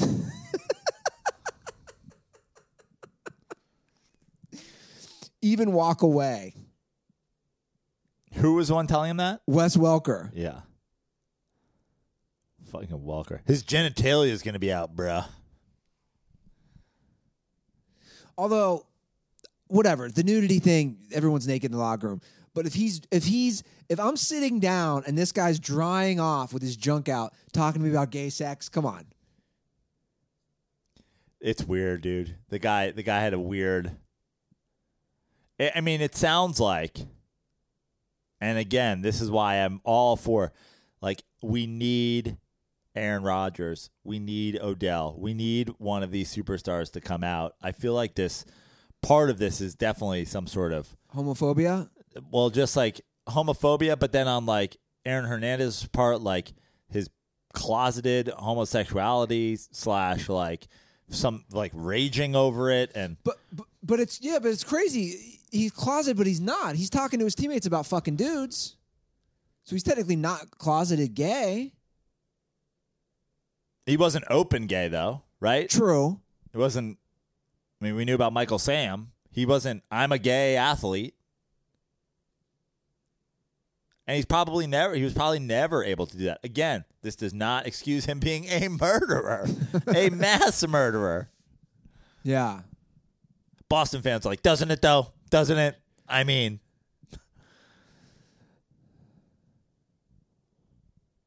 Dude, I mean, it's fascinating. Or you even go back to college. Him playing the same team with Riley Cooper and fucking Tim Tebow, yeah. with Urban Meyer as the coach. You tell me you're not fascinated by this Aaron Hernandez shit. Is like Tebow sending Urban Meyer texts about being raped by Aaron Hernandez. He's like, I didn't see. I don't know how to use a phone. Phone. I don't. Te- me no understand texty.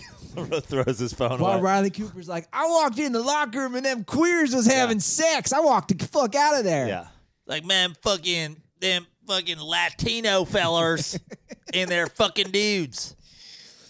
I walk in, I fucking. If I'm gonna watch fucking dudes fucking in the locker room, better be two white dudes. God, fucking queers. He's probably got one of them rainbow flag tattoos. He got all them tattoos on his body. He should get him a rainbow flag because he's a fucking homo. I think Aaron Hernandez might be more fascinating at this point. He is. Just there's just two there's just so many layers of his story. Murderer, closeted homosexual, uh, played with all those guys at Florida, then he played for uh, Bill Belichick and the Patriots. Uh, The, the wild card in this, and I've said this about the OJ thing too. The wild card's always the CTE, man. Like, take all that, mix it up, pour in some CTE. You got yourself a bomb, bro. Yeah. It's a good point. All right, let's move through these games. Buffalo travels to Indy. The Bills, I do have something to say about this one. The Bills are starting Derek Anderson, who they signed last week. That's right, guys. Derek Anderson, the same guy who has started four games in seven years. This is former Bengals quarterback from the '80s. You're thinking of Kenny Anderson. Oh, Kenny Anderson. Oh, Yeah. okay. This is uh, the wide receiver from the Rams, the late '80s, early '90s. No, that was Flipper Anderson. Yeah. What? This is the this is the kicker. This is the uh, That's Morten Andersen. okay.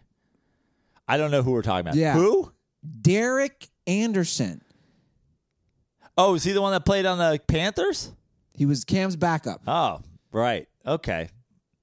He's uh he's young enough to still play in the NFL. He was on vacation when he got a call. This is a fact. On vacation from playing in the NFL. Correct. Right. Again, he has started four games in seven years. So he's average. so he's he's well rested. So he's, well rested. He's going on. he- unlike Wade Miley yesterday, they almost pitched on short rest. He's on 700 days rest. Let me let me just let me just go through the Bills right now. Let me just go through this whole process that they've completely fucked up. They draft Josh Allen. Before that, they had signed AJ McCarron. AJ McCarron does not have a good preseason. Okay, whatever. He doesn't have a good preseason. They trade him to the Raiders. They decide Nathan Peterman is ready, and Josh Allen ready, gets, yeah. and Josh Allen gets hurt. Let's not forget they got rid of Tyrod, oh yeah, who started their playoff game last year. that's a good point. That's a good point. I look. I hate to go down this. I hate to beat a dead bush, as you would say. But how bad is Tyrod Taylor? how bad is Tyrod Taylor that they were like McCarron, Peterman, Anderson? We'll fucking figure it out. So now Derek Anderson is starting. I'm talking about beating a dead bush, but I have to bring it up, guys. When you see this shit, and I had to tweet it out on Dirty Sports, I also wanted to get the triggered people going. This is where the Kaepernick stuff, it, it blows my mind. I want to take politics out of it. Let's take all that shit out of it. I don't care about that stuff. I'm talking about winning football games for the Buffalo Bills. If you think Derek Anderson gives your team a better shot to win than Colin Kaepernick, who hasn't played in two years, then you just don't understand football. And, and, and I'm going to take it one step further. All these owners, I went through and I looked at the backups of all 32 teams last night. It's a joke, dude. It's a joke. None of, dude, all of these teams are one ACL We've seen that. away from just sucking. We've seen that a lot recently. We, I mean, look at the Packers, the Texans. Who else just in the last couple years? The Bills. Yeah. Like, it, it's bad. Like, it, doesn't make. I mean, the fucking the Dolphins. They they they signed Jay Cutler last year. Him and Adam Gase are friends, and they had they once went four and twelve together on the Bears. That's why that happened. Just it's so stupid. And and when you bring the Kaepernick thing into it, like this idiot was going back and forth on Twitter, guys. You know Prano's early argument about the NBA people who hate it, like the people who hate the NBA. It's that same person. I'm, I'm telling you, it's that same exact. If you did a Venn diagram, I don't even I don't even know how much of Colin Kaepernick's politics I agree with. I don't even know all his politics. I don't care. But but it's this point of oh, he wouldn't take that money. Dude, do you not want your team to win? Yeah. The- Dude, to me, if I own an NFL team, th- the main goal is to win games. You're not winning games with Brandon Brandon Weeden as your backup. You're just not. Look, look, look at the fucking Rams. I'll, I'll bring them into it. The Rams' backup is Sean Mannion. If Jared Goff goes down, I know how talented the Rams are. How many games are they winning with Sean Mannion? Who the fuck is Sean Mannion? Maybe somebody thought he was Sean Manning and thought he was like the last brother, like the But but these people who who this guy's still going back and forth. He hasn't played in two years. Either has Derek Anderson.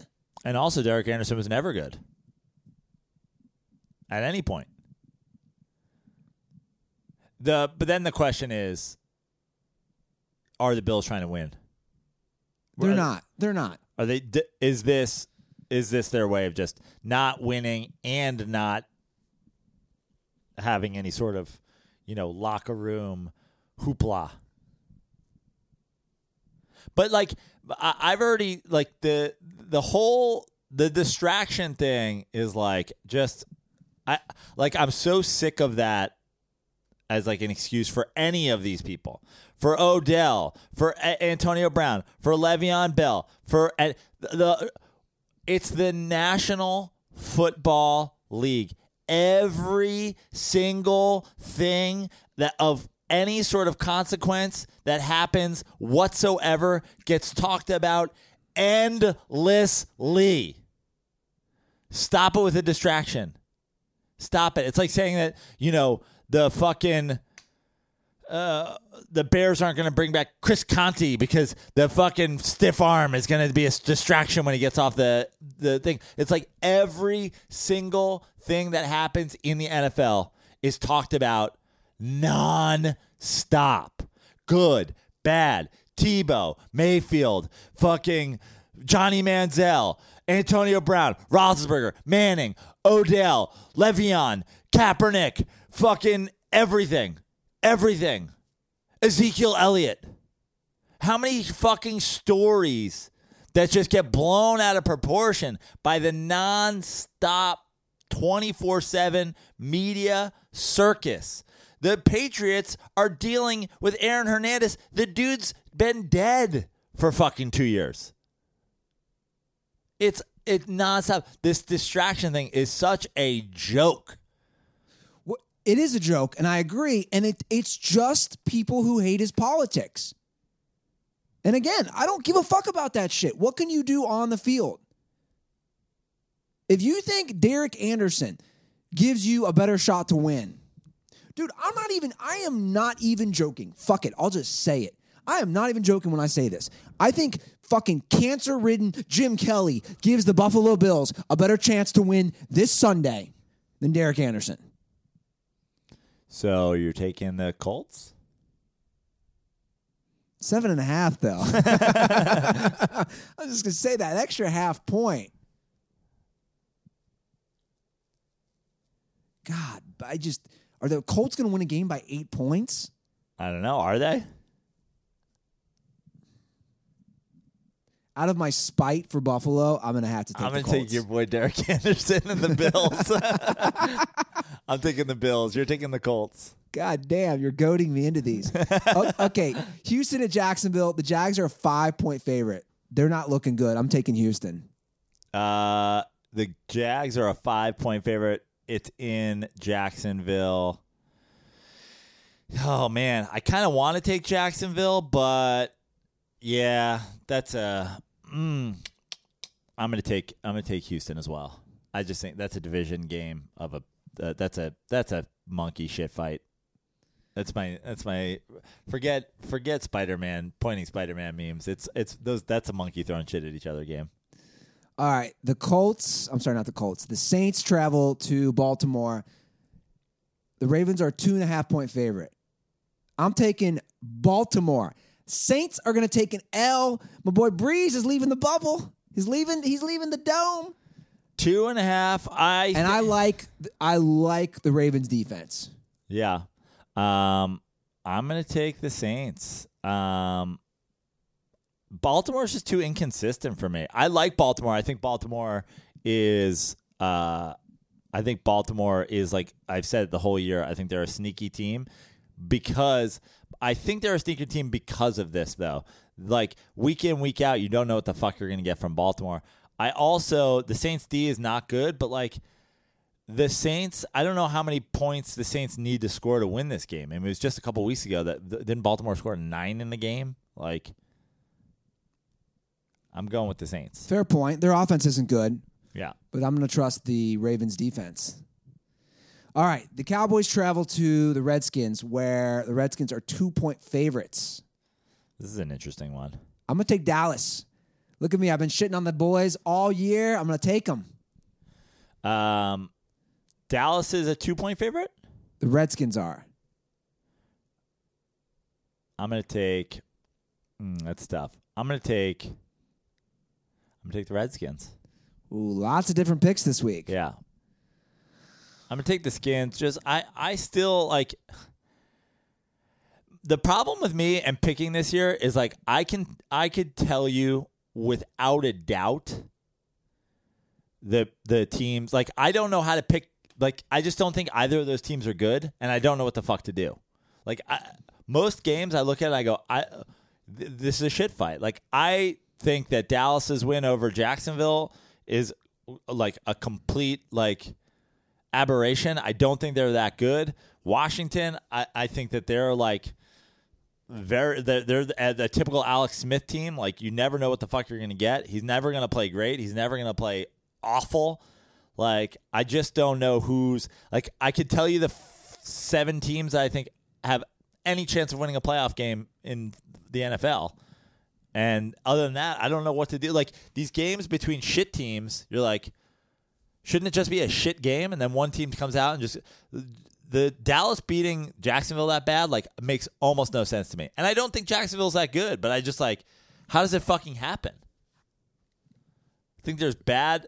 I think I think what happens in the NFL these days is when we talk about these good coaches, good schemes, when you have mediocre to bad coaches and bad schemes on any given Sunday, you could just get just like your shit pushed in.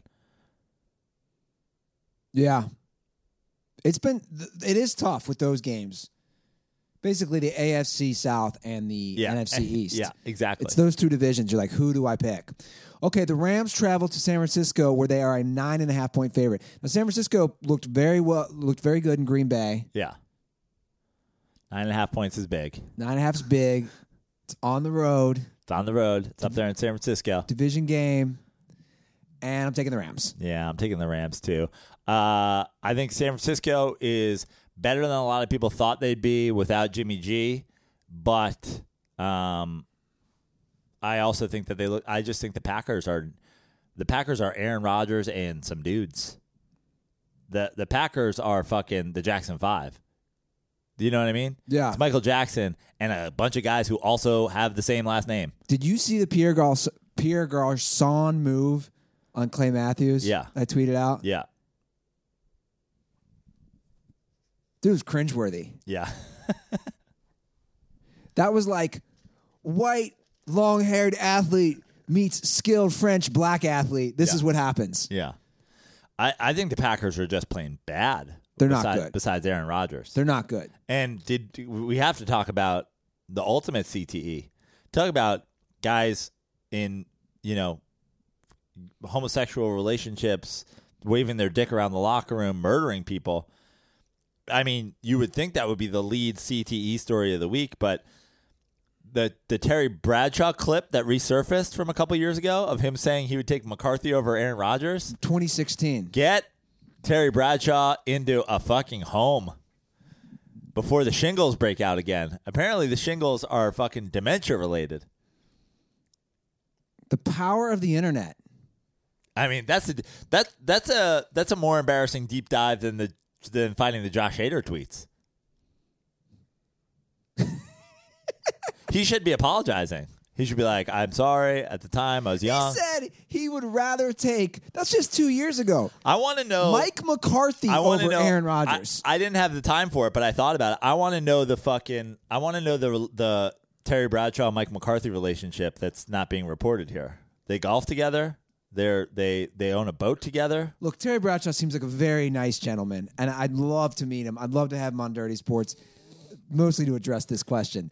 But come on, bro. The other thing about Terry Bradshaw, just since we're talking about him, why is he like when when everybody does the ring counting? Why doesn't Terry Bradshaw get? Why isn't Because he? he, he wasn't that good. But he's got four rings, right? Yeah. Kobe. Five, right? Isn't that why Kobe? Uh, all of his stats are worse, but he has five. Why isn't? Why isn't it? Brady, Bradshaw, Montana,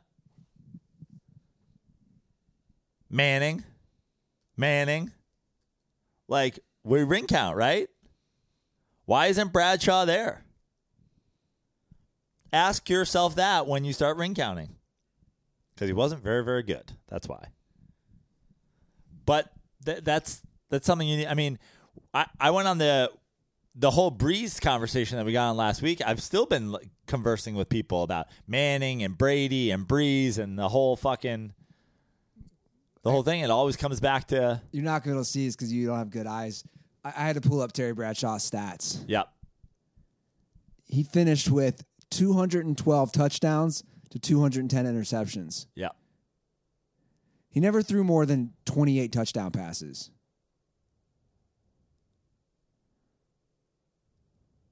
Very high volume interceptions. Yep. He only he finished with 27,989 career passing yards. And what's uh what was what's Brees at right now? Fifty two thousand? Something like that? Brees, it's like 70,000. Is he? Yeah. Jeez. Yeah, it does show a hole in the whole ring counting thing. All right, let's move on. The Bengals are six point favorites. I'm sorry, excuse me, underdogs at Kansas City for the Sunday night game.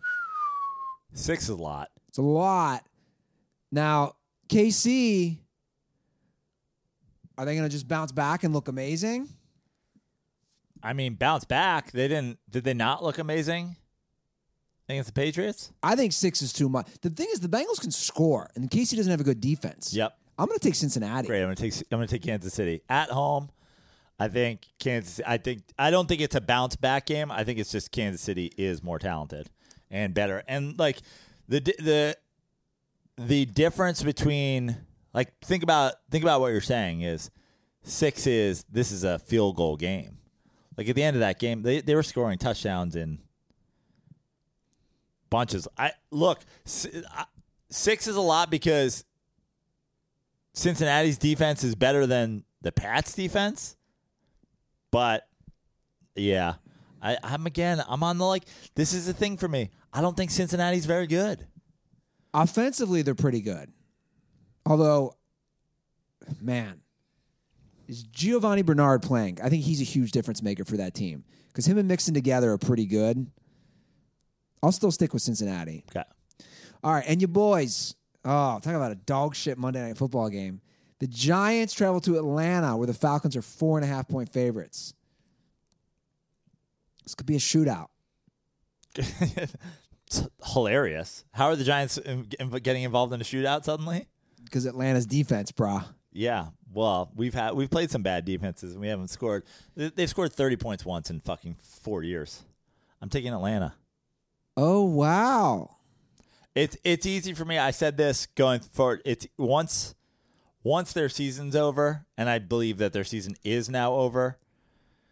Okay. They're not showing a lot of fight. I'm going to take the Giants then. wow. little role reversal. Those are the week seven picks. Okay, do we have any time for calls? Yeah. We have some time for calls. I don't know how long are we in. About an hour and f- almost hour and forty eight minutes in, bro. Couple calls. Sure. Before we do that, Joe, I want to say I love your outfit today, courtesy of our friends at Flag and Anthem. Full flag and anthem t-shirt, shorts. The only thing uh, I'm not wearing flag and anthem is my my Astros hat. Yeah, I love I love this. I love their pocket tees, Talk about that hoodie. dude. I, I seriously do have to talk about this hoodie. This hoodie that I ordered, I forget, I think it's like the Orion hoodie or something like that. The like the strength of it. It's not like your it's not a H&M like Gap like hoodie. It's thick, it's substantial is the word they use on their site. It's substantial, has a thick zipper. It's like multi-layered. It might be the best item that I've purchased. I, I got to say, my last order if I was living in a not if I was living in not LA, my last order would have been the most fire order of all time. A thick hoodie, a thick flannel shirt, and I got a corduroy jacket with the fucking the fur collar. That shit that's the shit Arnold's uh, biking around Venice in every morning. But a corduroy jacket, fur collar, a thick flannel, a thick hoodie. I kind of wanted to get cold just so I can wear all this stuff. I might wear my thick flannel down to San Diego tonight. It was a little breezy down by the beach last night. Such a good. I love, I love the flag and anthem shorts t-shirt thing, but I think they might even do like fall winter better than they do Yeah, spring summer. I got to get that stuff next month. So go to flagandanthem.com. You can get all that great gear. Drop promo code DIRTY at checkout for 25% off that first order, guys. That's 25% off at flagandanthem.com. I tweeted it and um and Dirty Sports retweeted it. So uh, check out my Twitter if you want the the link to the actual hoodie for hoodie season. I mean it's it's strong. All right, throw on those headphones, Prano. Here is the deal. I absolutely got abused for saying I think maybe Saquon Barkley is the best running back in the NFL. So let's hear some of those calls. I want to say before we even listen to that that I I told you that you were going to get abused. Like I was like, "Uh oh, here we go. He's going out on a limb." But let me say a couple things before we get started. One, I sent you the clip. Bill Simmons went bigger than you went. He said he's the best running back he's ever seen in his lifetime. He said he's Walter Payton meets LaDainian Tomlinson meets Terrell Davis. And also, let me say something else. I know the argument. I can't wait to hear it, but I know the argument's Gurley. Of course, it is. So Just what did Gurley do his first couple of years? so let's get to some of those calls.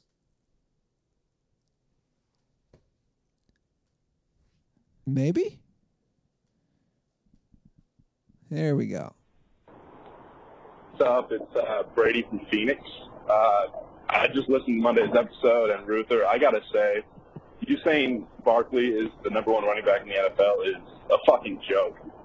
Uh, I'm not even a Rams fan. I'm a Seahawks fan, so I fucking hate the Rams. But Gurley's the number one back by far. And to quote Fred on this, if you don't think so, kill yourself.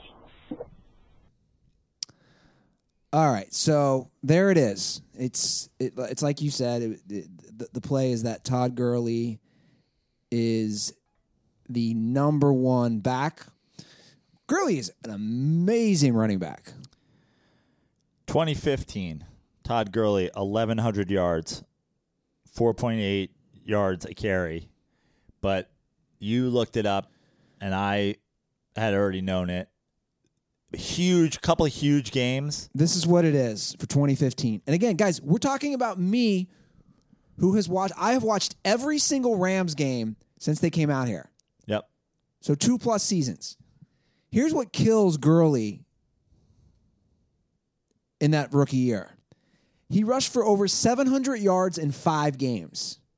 So do the math on that. He rushed for over 700 yards in five games. He finished with 1,100. So in those other 11 games, he rushed for 400 total yards. Ey. Year two, 885 yards, a 3.2 yards per game, yards per carry average. Last year, back up to 1,300 and a 4.7 average. But it's almost like, it's almost like Todd Gurley wasn't that great when his team sucked. Guess what? The Giants fucking suck. Their offensive line is the worst part about the team. They're unable to stretch the field because of their offensive line and an older quarterback.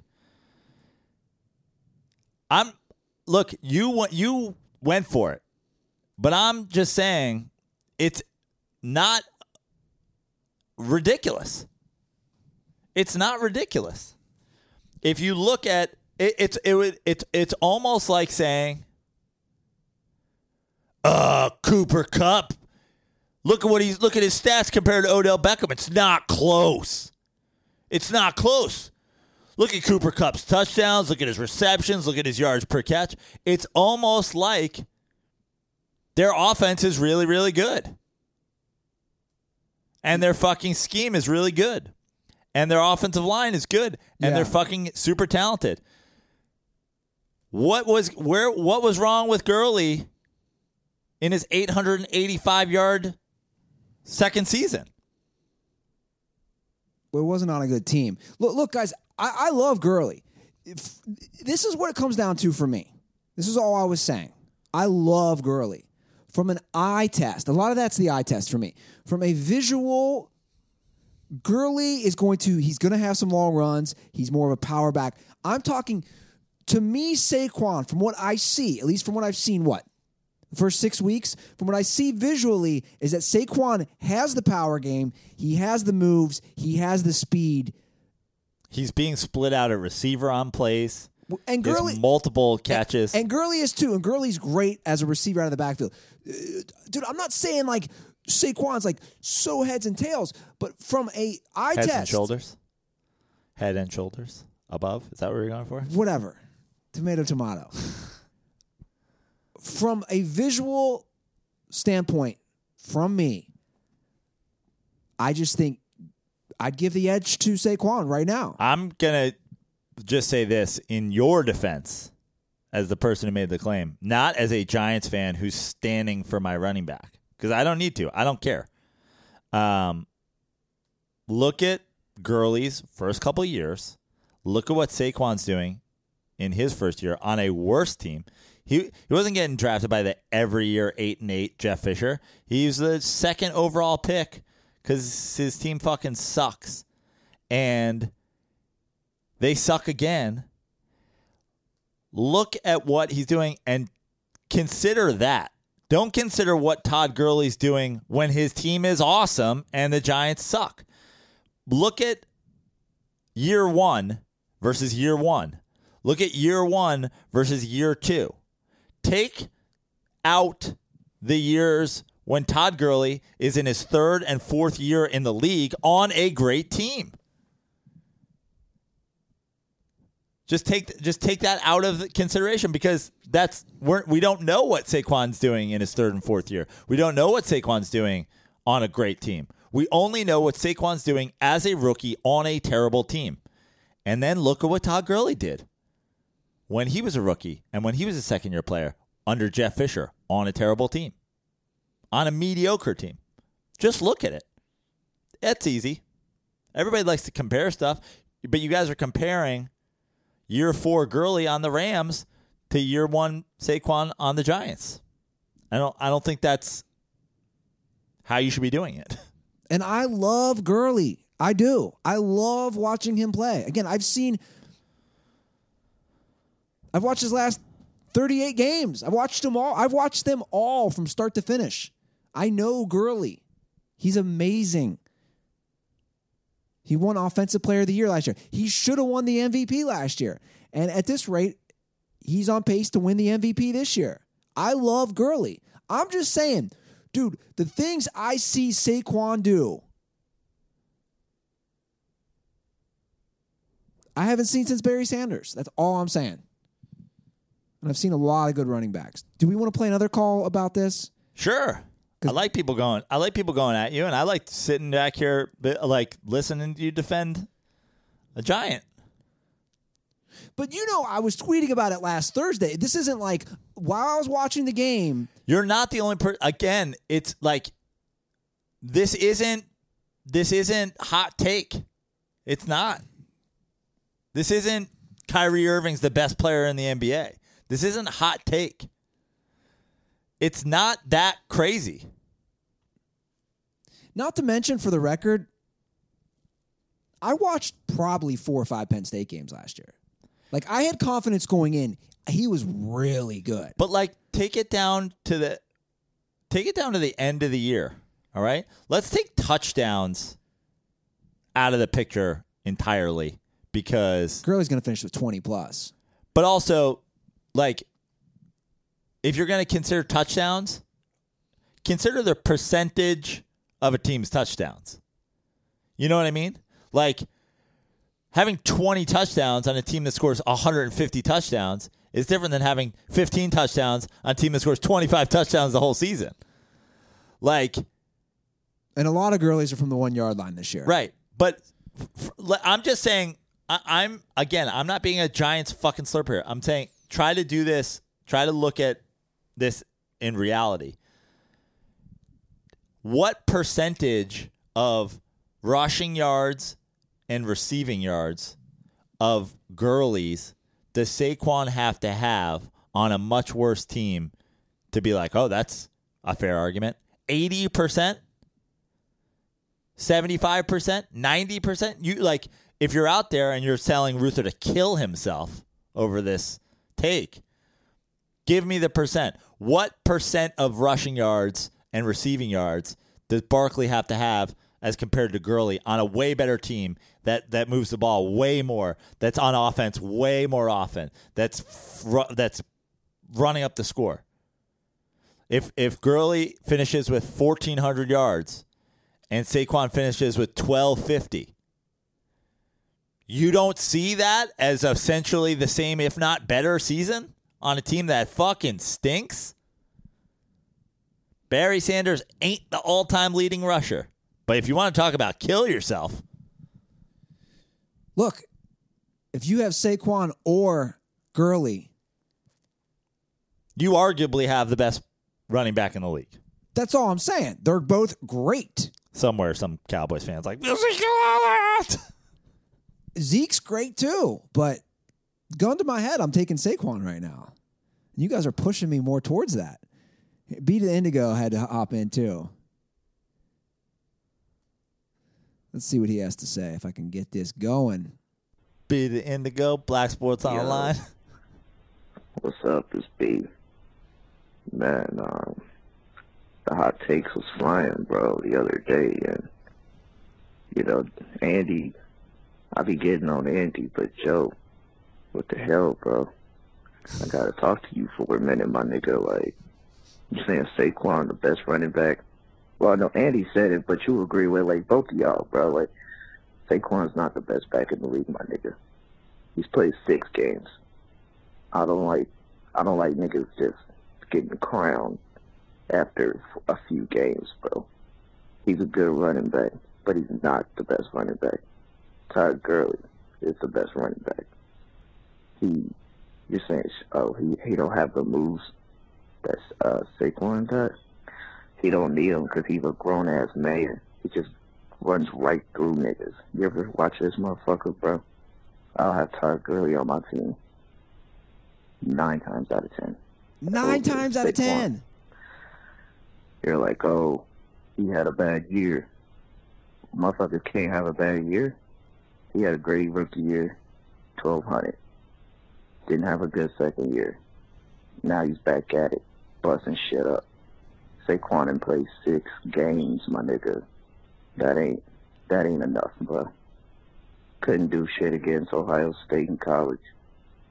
For real, for real. Had like one touchdown, bottled that nigga up. Went to the league, had six good games. It's great. You're not better than Saquon. You're not better than Zeke. You're not better than Le'Veon all of a sudden, bro. I'm not. I ain't going. And then you say, "Oh, get Julio the ball." All right, he he he ends up leaving two calls, then he's all worked up saying that AJ Green's better than Julio Jones. Uh, anyway, that's a whole other discussion. It, I mean, I here's, mean- I here's mean- the thing: where where was the hot take police when everybody crowned Ezekiel Elliott the best running back in the league after year one? Where where were they? Everybody was doing it. Oh, but that was two seasons ago when Todd Gurley had 885 rushing yards. So then it was okay to crown him. It was okay to crown Ezekiel Elliott the best running back in football after one season and Todd Gurley's bad season. You want to know what's you know what you know what you want to know what's worse than hot take? You want to know what's worse than putting yourself out there with a hot take? Riding a fucking trend. You don't make money in the stock market buying high and selling low. Everybody was on the Ezekiel Elliott is the best running back in the league train when Todd Gurley had 885 yards and everybody was claiming he was a bust and everybody loved Zeke's rookie year. And now Todd Gurley's the best running back in football again, and and and Adam Thielen's the best receiver in football, and the best receiving corps in football is the Los Angeles Rams, and the best defense in football is the Ravens. We're all th- this is what you're doing. You're a stockbroker. You just say what is absolutely on the stats are telling you right now, right in the moment. That's not being a scout. You're just regurgitating something. The uh, best best quarterback in the whole league is uh is Pat Mahomes. Dude, that's not how it works. Where was everybody? Uh, where were the hot take police on Zeke? I'm just saying. Let's see what happens. But I'm not crucifying you for saying I'm using my fucking eyes and watching a great player on a terrible team be fucking great. Tell me. Make the calls next week. Tweet at me. What percentage? What percentage of total yards from scrimmage does somebody have to have on a terrible team to meet what Todd Gurley's doing? And and again, let's let me reiterate: we're talking about two great running backs. I don't, I don't want this to get lost in the mix. Like, oh, we're shitting on Gurley. For some reason, that always gets that always gets lost. Like the, the Drew Brees thing. Well, where? But again, it, honestly, I like where we're. Let's go back. Let's go back in our calls. I want the Todd Gurley is the best running back in the NFL phone call from two years ago. I want it. Where is it? If you didn't make it, you're a pussy and you don't know what you're talking about because you're just telling me that the best offensive player on the best offensive team is the best offensive player. That ain't how it works, man. That ain't how it works. Adam Thielen's the best receiver in all of football. He's not. He's not. All right, let's end the show on a lighter note. A light, a lighter phone call. Man, my Skype is just really shit in the bed today. Yes, hi, this is John Murphy. I'm the head of security with Hotel Oceana. I'm leaving a message for a Andy Ruther, who was once employed. Um, I've got a couple phone calls regarding some stolen property, mostly alcohol. Um, we're just looking to do an investigation, um, possibly f- looking for an Excel spreadsheet. you can give us a call back here at the hotel. Once again, that's John Murphy, head of security. I have some questions I'd like to ask you. Um, thank you. Oh shit, man! They finally caught up to me. Oh my, my troubled past. It's caught up to me, Prano. By the way, quick. Can we do a quick? uh Can I do a quick aside before we get into that? sure. Julio Jones has 708 yards receiving. He's four yards behind Thielen for the league lead. AJ Green has 494 yards receiving. What do you think's closer? AJ Green to Julio Jones or Saquon Barkley to Todd Gurley? Well, do you want to play the call now of him going off on Julio? No, I just want you to. I just want you to answer the question. His argument was that that they do try to get Julio the ball. He just can't catch it in the end zone, the red zone. Well, he- he catches it everywhere else out of the red zone because he has fucking 240 more yards than AJ Green. What do you think's closer, AJ Green to Julio Jones total total yards receiving right now, or Saquon Barkley to Todd Gurley total yards rushing? Take the receiving out of it. Well, it's definitely Gurley and Barkley. So take your Homer shit and blog about it on Black Sports Online. And again, I love Gurley. I love Julio. I love AJ Green. These are all great players. Yeah. We're not talking about shit players, guys. But I'm just saying, if we want to play the game where you just look at who's leading the league and stuff, and then you say that's the best, be prepared to get that shit. Have it, have it bite you in the ass. Uh, I love the phone calls. The hotline is 310 359 8365. Are you worried at all about this investigation? I mean, or do you delete your? Do you think you delete the history? The spreadsheet's on an old computer, my old IBM, Well, you, know, you probably shouldn't say that on the air. my old ThinkPad. Specifically, now, do you still have your ThinkPad? It's in my closet. See, what are you doing? It's like you're this is you're not exactly fucking staying strong under pressure. I kind of like.